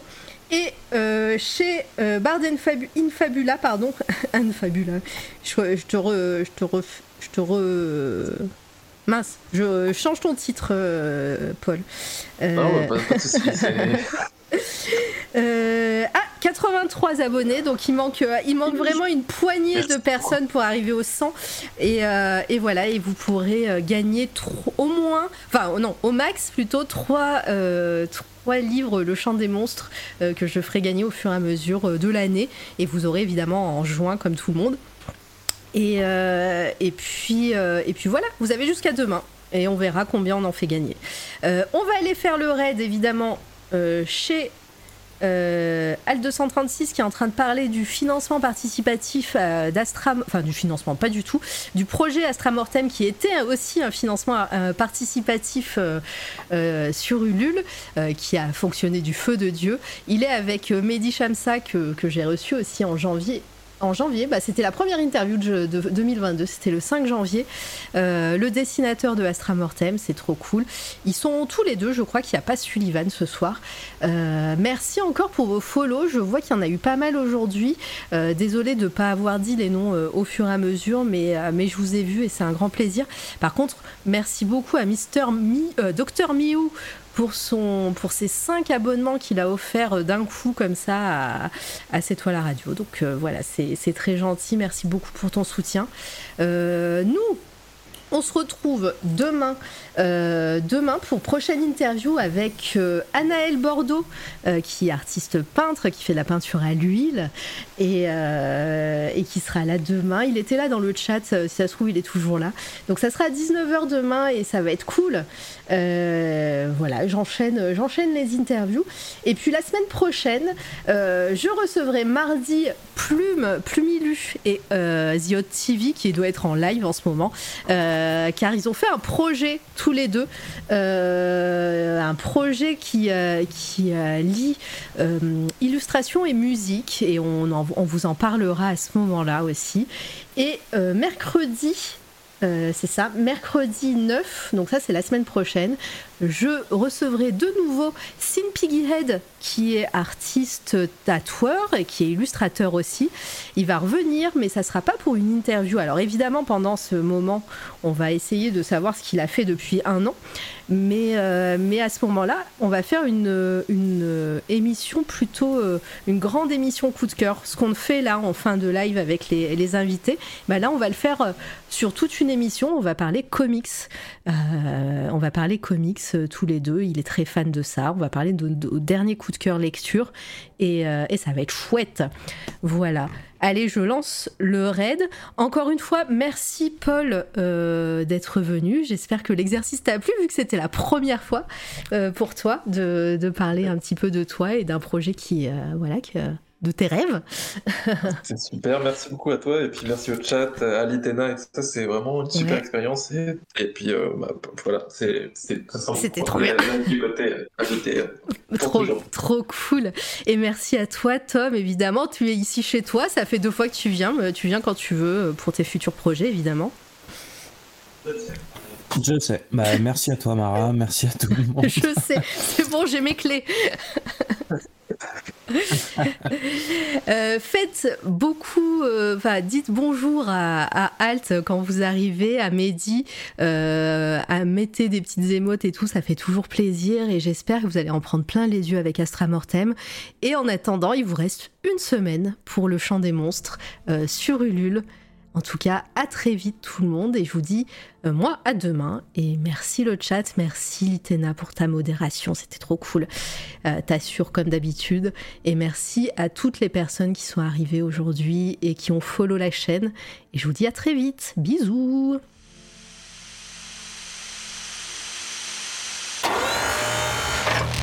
C'est toi, la radio.